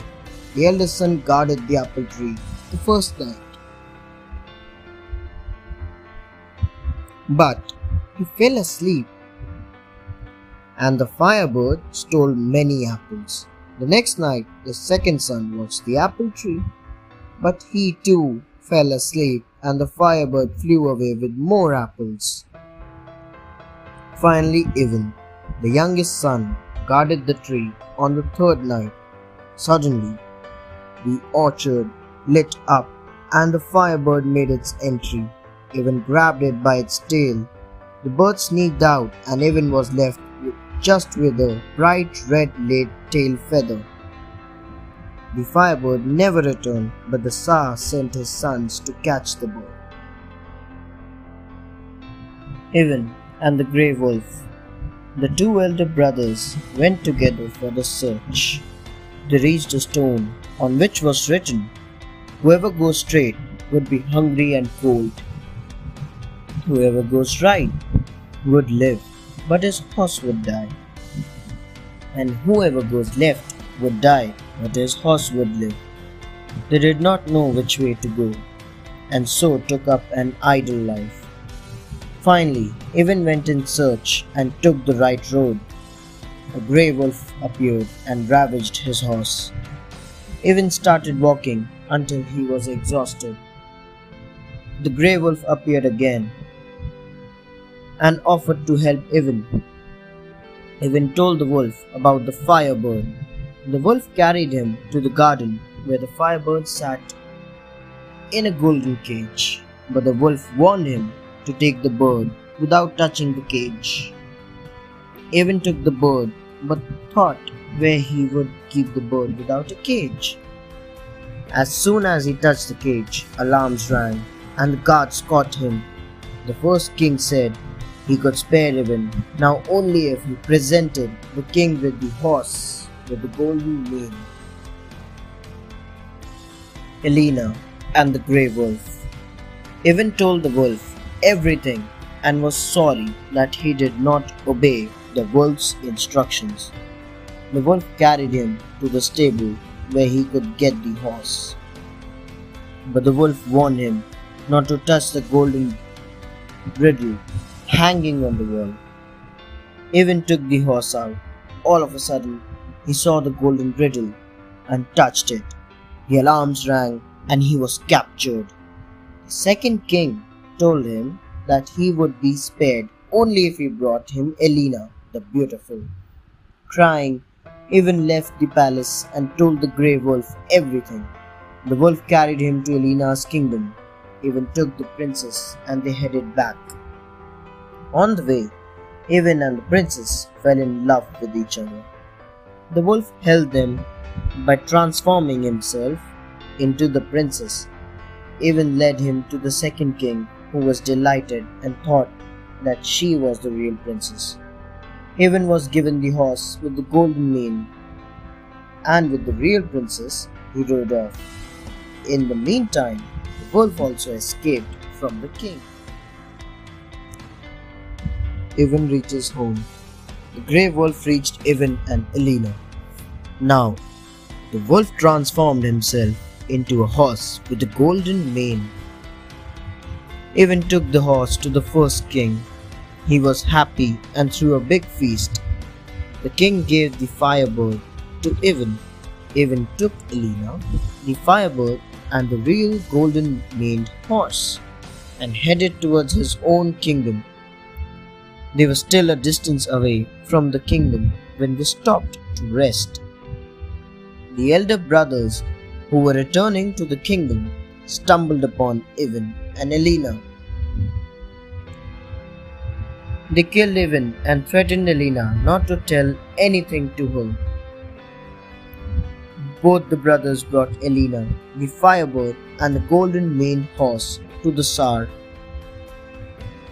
The second brother received half the kingdom, and the eldest was to marry Elena. The grey wolf found Ivan and revived him. He took Ivan back home. The wedding feast had already started. Elena saw Ivan and rushed towards him. The truth was revealed.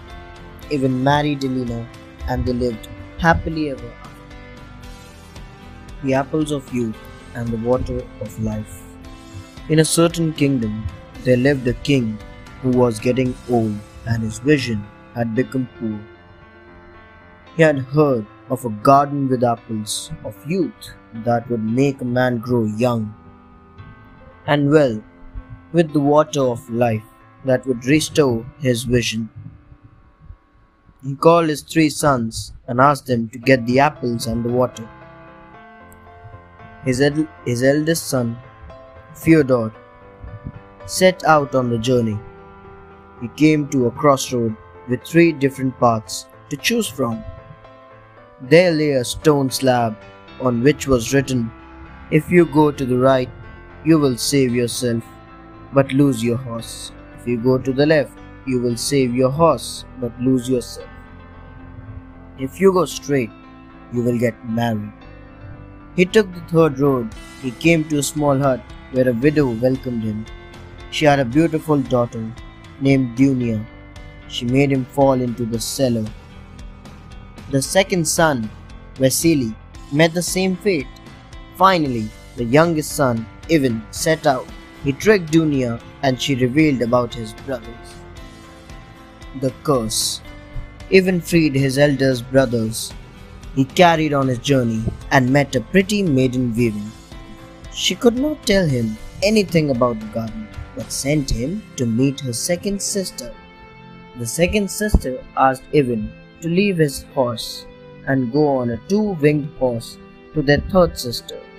The third sister gave him a four winged horse and directed him towards the garden. She warned him to leap the garden wall in a single bound, else the bells would ring and the witch might wake up. He tried to obey her, but the horse's hoof grazed the wall. Luckily, the sound was too soft to wake the witch up. He took the apples and rode off.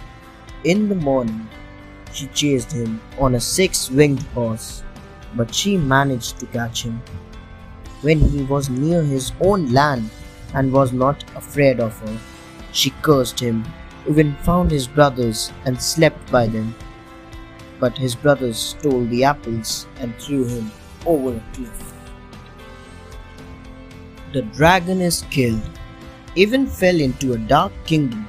There, a dragon demanded a beautiful lady every year, and this year the lot had fallen on the princess of the kingdom. Ivan the knight said to the king, I will save her, but promise me that you will do what I say. The king promised not only that, but also to marry him to the princess. The king and the bold knight went to the place where the dragon was supposed to come. Ivan went to sleep and asked the princess to wake him up when the dragon came. The dragon came, but she could not wake Ivan up and began crying. A tear fell on his face and he woke up. He cut off the dragon's heads, put them under a rock, and threw the dragon's body in the sea.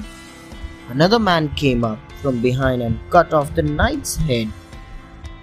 He threatened to kill the princess if she did not say that he had killed the dragon. The king arranged for the marriage, but the princess ran away with some fishermen to the sea. The bold knight returns home. The princess hoped to find the bold knight. Every time the fishermen cast their nets in the sea, they caught only fish. Finally, one day, their nets caught the knight's body and head. She put them back together and poured the water of life on him. He comforted her and sent her home, saying that he would meet the king and make things right. The next day, he went to the palace and asked the king whether the supposed dragon killer could find the dragon's heads. The pretender could not find the heads, but the knight could. The princess was saved, and as promised, the king asked the knight what he wanted the king to do. The knight said he wanted only to go to his own country. But the princess did not want to part from him. She knew a spoon billed bird that would carry them, provided the bird would get enough to eat. The bird carried them all to his homeland. He gave the apples of youth and water of life to his father. The hunter and the bird. Once upon a time, a hunter shot and wounded a bird. The bird begged him not to kill her, but to take her home, and when she went to sleep, strike her head. The hunter did exactly like that and the bird transformed into a beautiful woman. She proposed to the hunter for marriage and they got married. After the marriage, she saw how hard it was to hunt, so she told the hunter to borrow 200 rubles. He borrowed the money with which he bought silk. The woman then conjured two spirits and ordered them to make a splendid carpet. She gave the carpet to the hunter and told him to sell it for whatever price he got. The buyers did not know how much to pay for it, and finally, the king's steward bought it for 10,000 rubles. The king found the carpet so attractive that he gave the steward 25,000 rubles for it. The steward went to the hunter's house to get one more carpet. He saw the hunter's wife and fell madly in love with her. Go, I know not whither, and fetch, I know not what. The king went to the hunter's house to see the hunter's wife. He also fell in love with her and wanted to marry. He asked the steward to devise a way to get rid of her husband. The steward went to Baba Yaga for advice. Baba Yaga advised to send the hunter to the sea in a dilapidated ship with a bad crew to catch the stag with golden horns. When the hunter got to know about it, he told his wife, She conjured up the stag and asked the hunter to take it on the ship, sail out for five days, and then return. The king was angry with the steward. The steward again went to Baba Yaga. This time, the steward asked the king to send the hunter to go I know not whither and bring back I know not what. The wife's conjured spirits could not help her. She told him to ask the king for gold and gave him a ball, which, if rolled before him, would lead him where he wanted to go. The Hunter and the Frog The hunter's wife also gave her husband a handkerchief and told him to always wipe his face with that only. The hunter rolled the ball and followed it. The king sent a carriage for his wife. She transformed herself into a bird and flew away. The hunter finally reached a castle. The damsels gave him food and let him rest. Then they brought him water to wash his face. He wiped it with his own handkerchief. They recognized it as their sisters. They called them mother. She also recognized him and questioned the hunter. He told her the whole story. Thereafter, she called all the beasts and birds and asked them if they knew how to go I know not whither and bring back I know not what. Then she went out to sea and asked all the water animals. Finally, there approached a limping frog. Who knew? The woman gave the hunter a jug to carry the frog, which could not walk that fast. He did, and the frog directed him to a river. The hunter becomes the king. The frog told the hunter to sit on his back. At the other end of the river, the frog told him to listen to two old men who would arrive. He did and heard them summon Shmat Razum to serve him. The old men ate and drank and left. The hunter asked Shmat Razum to serve him instead, and he agreed. The frog set off on his return journey with the hunter and Shmat Razum. They stopped at a golden arbor where they met three merchants. At Shmat Razum's directions, the hunter exchanged Shmat Razum for three marvels. They could summon up a garden, a fleet of ships, and an army. The next day, Shmat Razum returned to the hunter. In his own country, the hunter let Shmat Razum build a castle. His wife returned to him. The king saw the castle and waged a war against him. He summoned the fleet and the army and defeated the king. He became the new king and lived happily with his wife. The gigantic turnip. Once upon a time, an old man planted a turnip. After a few days, it grew and became an enormous turnip. The old man decided to pull the turnip out of the ground he tried very hard but couldn't pull it out. So he called out to his wife for help. The wife took hold of the old man who was holding the turnip. Together they pulled and pulled but couldn't pull the turnip out. It was massive.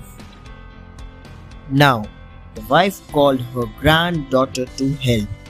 The granddaughter took hold of the grandmother grandmother took hold of the old man, and the old man took hold of the turnip. They used all their strength but couldn't pull it out. Then the granddaughter called over the dog. The dog took hold of the granddaughter. The granddaughter took hold her grandmother, who took hold of the old man, and the old man tightly held the turnip. The turnip is pulled out. Together they started pulling out the turnip, but couldn't pull it out. Now the dog called over the cat to help them. The cat took hold of the dog. The dog took hold of the granddaughter. The granddaughter held the grandmother. the grandmother took hold of the old man. The old man took hold of the turnip. Together, they used all their strength to pull the turnip out, but it was all in vain.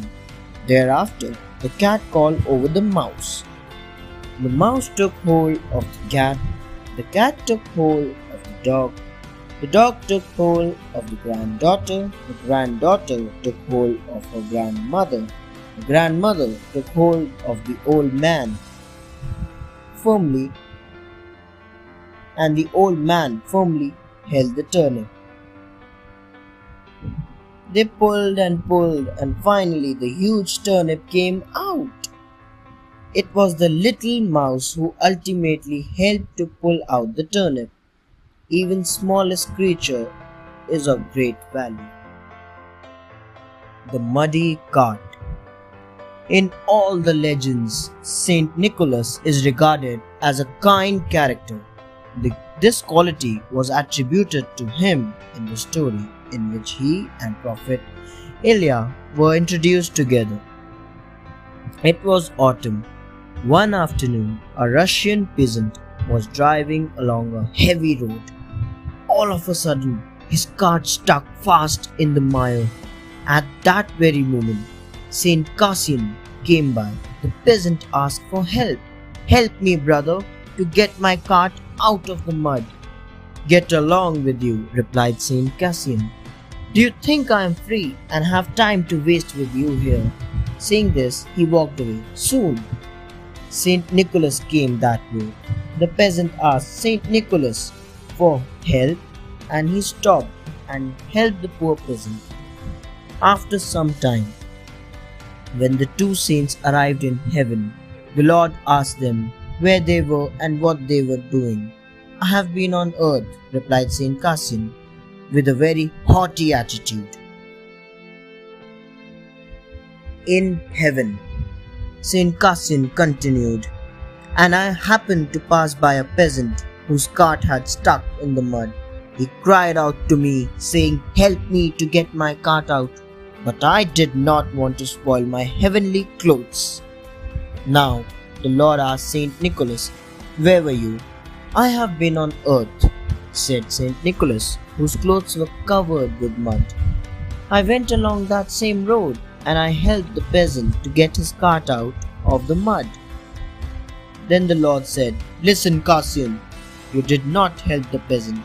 Therefore, people will honor you by thanksgiving only once every four years. But to you, Nicholas, because you helped the peasant to set free his cart, people will honor you twice a year by thanksgiving. Since that day, it had become customary to offer prayers and thanksgiving to Nicholas twice a year, but to Cassian only once in four years. The Lazy Emilia Once upon a time, there were three brothers. They lived in a small village on the shore of the Volga River. The two elder brothers were married. They were merchants. The youngest Emilia was foolish, lazy, and despised work. While Emilia's brothers went out to work, he sat on a warm stove in the kitchen. One day, the two brothers went to the market and told Emilia to take care of their wives. They promised to get for him a kaftan, red boots, and a red hat. One winter morning, Emilia's sister in law asked him to get water from the river, but he shrieked from the top of the stove, That's not my job. She persuaded him and promised him a new red jacket and a new red hat. He jumped off the stove and went down to the frozen river. Emilia reached the river and started grumbling about his problems. He broke the ice to fill his buckets. At the pike's behest, as he was filling water in the buckets, he realized that he had caught a fish, a large pike. This will make a great fish dish, thought Emilia. All of a sudden, the pike said to him in a human voice, Set me free, Emilia. I will grant you anything you wish. You will never have to work. All you need to do is to say, At the pike's behest and at my request. Remember these words and say them when you need anything again in the future. This was a great offer for lazy Emilia. Emilia put the pike back in the water and said, At the pike's behest and at my request, Dear Buckets, go home yourself. As soon as he said these words, Buckets started moving towards his house. Soon, the Tsar came to know about Emilia and ordered him to appear at the palace. And the princess. Emilia, being foolish and lazy, used the pike's command and ordered his stove to take him to the palace. Riding on the stove, Emilia appeared at the courtyard of the palace. Everybody watched him. Among the spectators was also the Tsar's daughter. When Emilia saw her, he fell in love with her and said, At the pike's behest and at my request, I want this beautiful girl to fall in love with me. And then he ordered the stove to take him back home. Now, the Tsar's daughter longed for Emilia and asked her father to let her marry him. The Tsar was angry with her daughter, but there was nothing that he could do, so he sent an officer to bring Emilia to the palace. The officer went to Emilia's house with a lot of sweets. When Emilia finished all the treats, he got tired and fell asleep. The officer then carried him to the Tsar. At the island, the officers put Emilia and the princess in a big barrel and threw them into the sea. When Emilia woke up, he found himself in the barrel with the princess. Weeping, she told him what had happened to them. Emilia said, At the pike's behest and at my request, I want the waves to roll the barrel to the shore. The next moment they were saved and landed on a beautiful island. The princess asked Emilia to build a hut for them to live in. Emilia agreed and said loudly, At the pike's behest and at my request, build me here the best palace in the world. Immediately, a beautiful palace with many servants appeared. They lived happily as the rulers of the island. The palace had a crystal bridge that connected it to the mainland so that the princess might go and meet her father. Emilia made amends with everyone and lived happily. Seven Simeons Once upon a time, two old serfs lived together for many years without a child. In their old age, they prayed for a child. After seven years, the prayers were answered, and the old woman gave birth to seven sons, who were all named Simeons. When they were ten years old, their father died. Simeons tilled the ground which their father left them.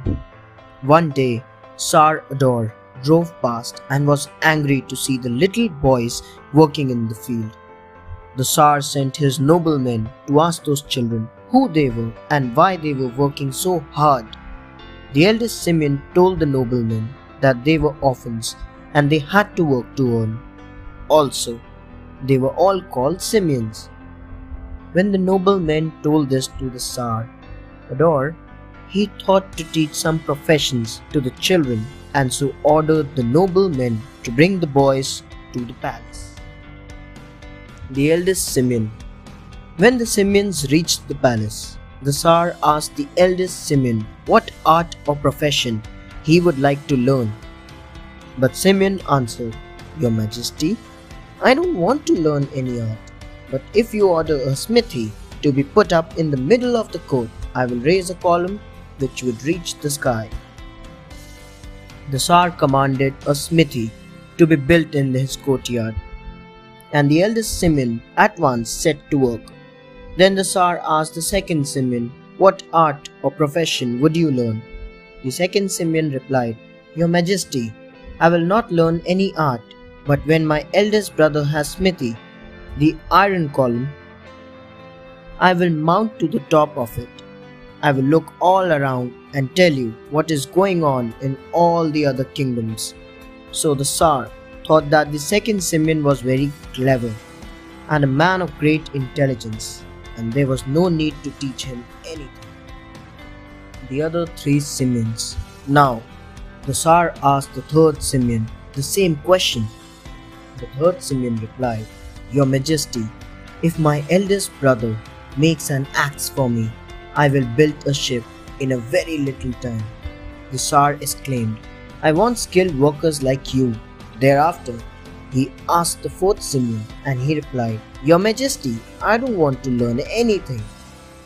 When my third brother has built a ship and it is attacked by enemies, I will seize it by the prow and draw it into the kingdom under the earth. When the enemy has departed, I will bring the ship back upon the sea. The Tsar was amazed to hear such skills. He went on to ask the fifth Simeon. He answered, I need no art, your majesty. But if my eldest brother makes a gun for me, I will shoot every bird, no matter how far it is. And the Tsar said, You will be a famous hunter one day. Seventh Simeon, the thief. The Tsar approached the sixth Simeon and asked him. He answered, Your Majesty, I will not follow any art, but when my fifth brother has shot a bird in the air, I will catch it before it falls on the ground and will bring it to you. Bravo, said the Tsar. You will serve in the field very well. Now, the Tsar asked the seventh and last Simeon, Your Majesty, he replied, I will not learn any profession, for I am already skilled in valuable art. What kind of art do you know? asked the Tsar. I am a thief, and I can steal better than anyone else, he replied. The Tsar was angry and wanted to punish him, but he offered to go to the distant kingdom and steal the beautiful Helen. The youngest Simeon cajoled Helen into his ship and brought her across the ocean to the Tsar. The Tsar married her, and the seven Simeons were richly rewarded with gold and silver coins. They spent the rest of their lives luxuriously. The language of the birds. In a small Russian city, a merchant lived with his wife. They had a son, Vasily, who was wiser than his age. Once, when all of them were having their lunch, a nightingale who sat in a cage over the table started singing sadly. The merchant was angry and could not bear it. He said, If anyone would tell me what this nightingale is saying, I would give him half of my property.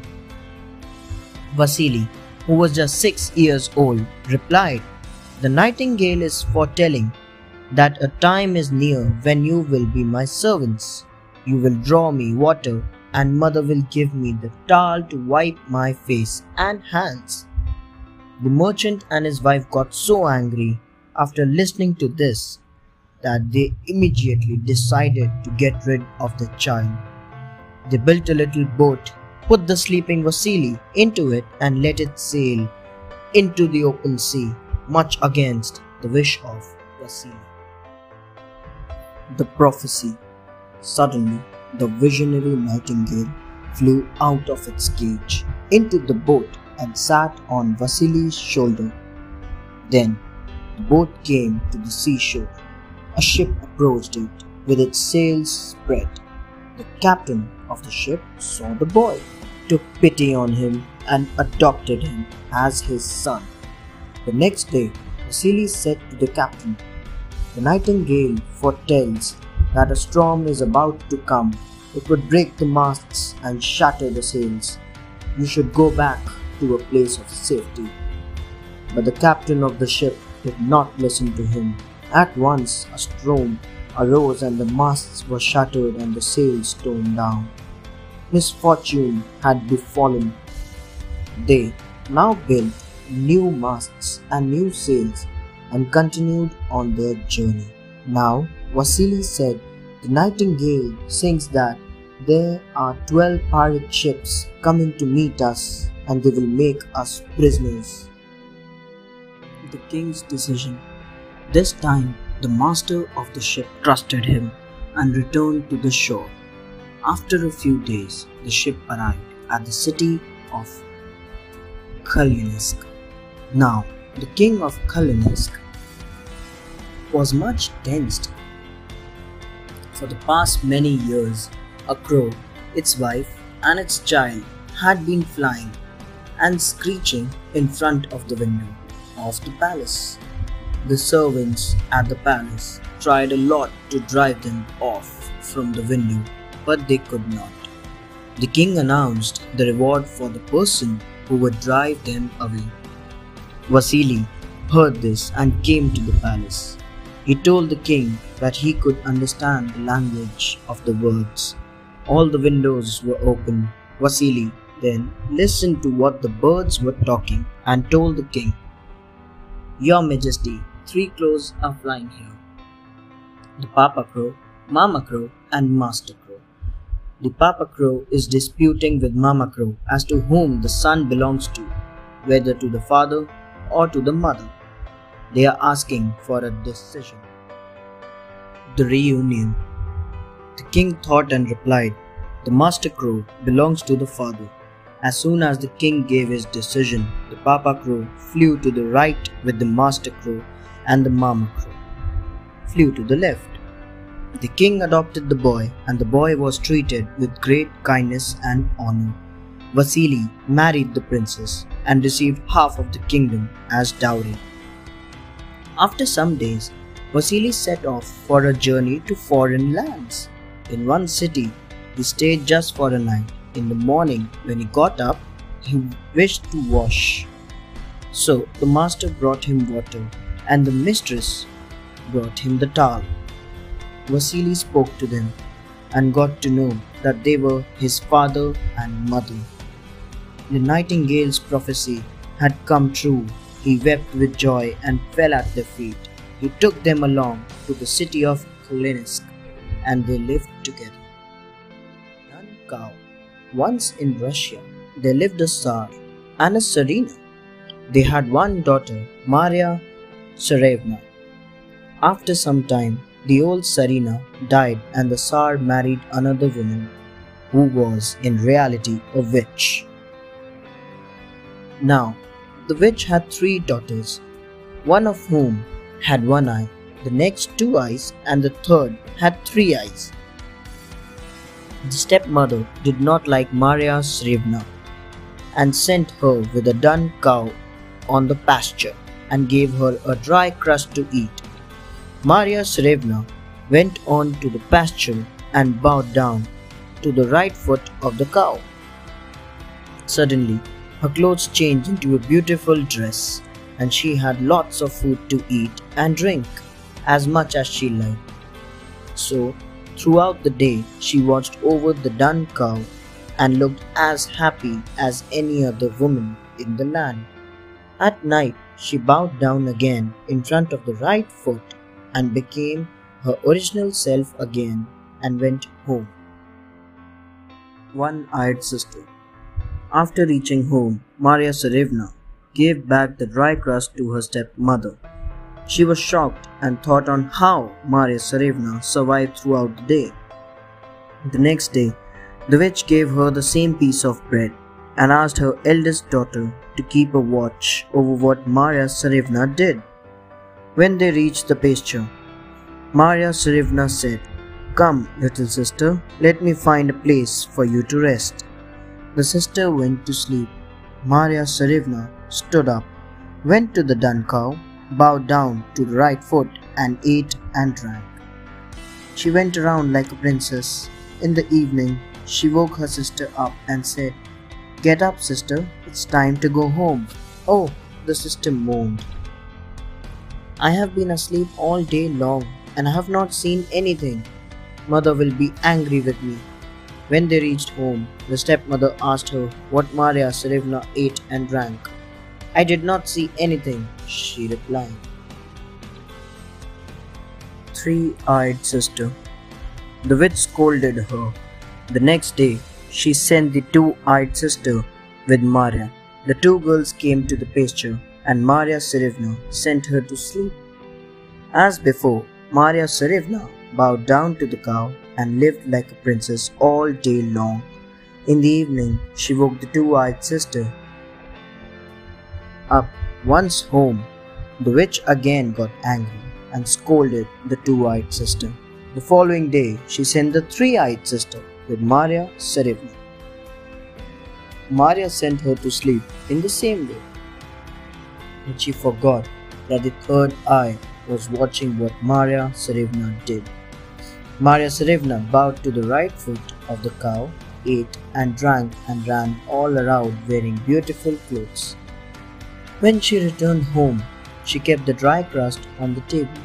The mother asked the daughter what Maria Tsarevna had eaten and drunk. The three-eyed sister told her everything, and the witch ordered the dun cow to be slain. Ivan Tsarevich and Maria Tsarevna. Maria Tsarevna begged her father to give her at least a little part of the cow. The father gave her the piece, and she planted it. A bush with sweet berries grew up. The little birds sat on the bush and sang sweet songs. Now, Prince Ivan Tsarevich had heard of Maria Tsarevna. He went to her stepmother, laid a bowl on the table, and said, Whoever brings me the bowl full of berries will marry me. The mother sent her one eyed daughter to collect the berries, but the birds drove her away and pecked out her one eye. The two eyed and three eyed sisters also met with the same fate. At last, Maria Tsarevna went. She took the bowl and gathered the berries. The little birds helped her in collecting the berries. So, Ivan Tsarevich married Maria Tsarevna and they lived a happy life. The hut in the forest. There was deep snow in the forest. The branches of the trees were laden with snow. Huge lumps of snow kept falling on the ground under the trees. In the middle of this forest was a small hut. It was made up of pine logs cut from the forest. Inside the hut, Marosia sat with her little brother Vanya and heard the sound of snow falling. They were sitting near the door of the stove. The stove occupied a lot of space in the hut. It also served as their bed. The blankets were kept on the stove in which Manya and Marosia rolled up at night and went to sleep. Marosia and Vanya lived with their grandfather, Old Peter. Apart from Old Peter, Marosia and Vanya, there were Vladimir, a big black cat, and Bayan, a tall grey wolf dog. Suddenly, they heard a rumbling of boots in the snow. It was the sound of old Peter stamping his feet to get the snow off his boots. Old Peter. Suddenly, the door opened. Bayan pushed his way in and went towards Marusia and Vanya and licked their hands. He then went and lay under the table. The noise of the door had startled Vladimir.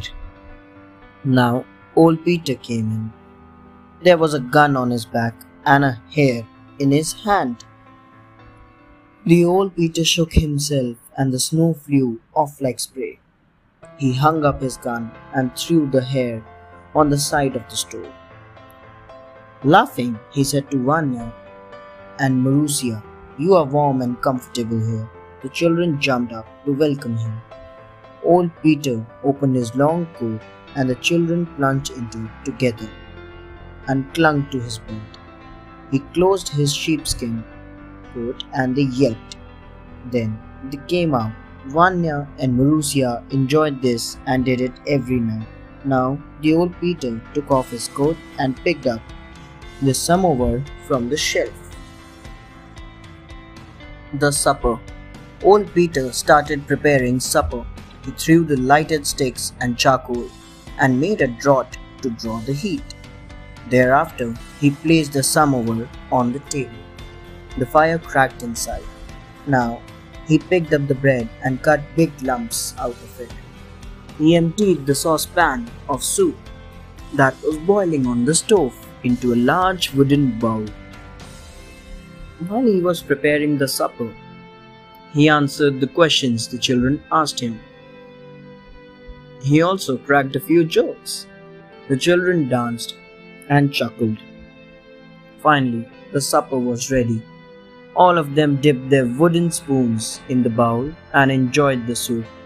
They gave scraps to Vladimir and a bone to Bayan. They had tea with sugar but no milk. Now it was story time, and old Peter prepared another cup of tea for himself. Then he threw a log of wood into the stove and lit a short little pipe. The story time. Old Peter puffed and the smoke got in his eyes. He wiped them with the back of his hand. While Peter was busy smoking, Vanya and Marussia snuggled together near the stove. They listened to the crashing of the snow and thought which story to listen today.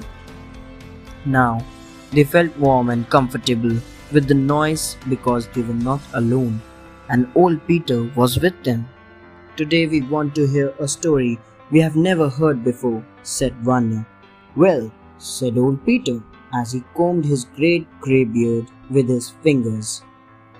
He looked at them, blinked his eyes from under his big bushy eyebrows, and asked, Have I told you the story of the silver saucer and the transparent apple? No, never, replied Vanya and Marussia. Immediately. Old Peter took a last puff and the children wriggled with excitement. He took a sip of his tea and began narrating the story. The Lute Player once there lived a king and a queen. The king wished to go out in the world and try his strength battling with the other kings. So he called his ministers and ordered them to get the army ready to march towards a far off country where a heathen king ruled who was cruel and ill treated everyone. The king bade his wife a loving goodbye and set off with his army across the seas. Finally, he reached the country of the heathen king. He defeated anyone who came on his way. The king came to a mountain pass where a large army was waiting for him. The king was defeated and made a prisoner. He was taken to the prison where the heathen king kept all his captives. Three years passed, and the king could not send any news about his whereabouts to the queen. Finally, he found the way to send the letter. The queen receives the letter. The queen received the letter and read it. Sell all our castles and palaces, take out all the treasure, and come and let me out of this terrible prison. She started crying. The queen thought for a while, and at last an idea clicked her. She cut off all her beautiful long hair and dressed herself in man's clothes. She did not tell anyone anything. The queen took her lute and went to the kingdom of the heathen king. She went into the court in front of the palace and began playing her lute and singing along. The heathen king heard her sad song and was touched. He ordered that the singer be brought before him. Welcome, lute player. Where do you come from? asked the heathen king. The queen replied that her country was far away. For years she had been wandering. The heathen king asked her to stay in his kingdom for a few days. When she wished to leave, the heathen king would give her whatever she asked for. The queen reaches home before the king. Now, the lute player started living in the palace. After a few days, the lute player came to take leave of the heathen king as promised, the heathen king asked her what she desired as a reward. Give me one of your prisoners, the lute player replied. Come along, said the heathen king. Choose whom you will. And he took her through the prison himself. The queen chose her husband and took him with her back to their own kingdom. It was a long journey, but still the king never found out that the lute player was in reality his wife. When they reached the border, the king said, Let me go now. I am not a common prisoner, but the king of this country. Come with me, dear, and I will reward you. I will be at your palace when the right time comes, replied the lute player. They parted. The queen took a shortcut and reached home well before the king. Nobody knew about it. Quickly, she took off her clothes and got into her real clothes. The lute player. After an hour, the people of the kingdom were running here and there, crying, Our king has come back. The king greeted all of them very kind heartedly. Thereafter, the king assembled all his ministers. He asked them to judge his faithless wife, who did not come to rescue him even after reading his letter. When the king was busy with his ministers, the queen sneaked out and disguised herself. She took her lute and slipped back into the court. She sang the same sweet song in front of everyone gathered. As soon as the king heard this song, he ran out to meet the lute player. The king held his hand and took him to the palace. He presented the boy in front of everyone and said that it was this boy who released him from the prison. The lute player threw off the cloak and revealed his true self. Everyone was shocked to see the queen. The king was delighted and gave a big feast in his queen's Thanks for watching. Do like, share, subscribe to Sahil Book House.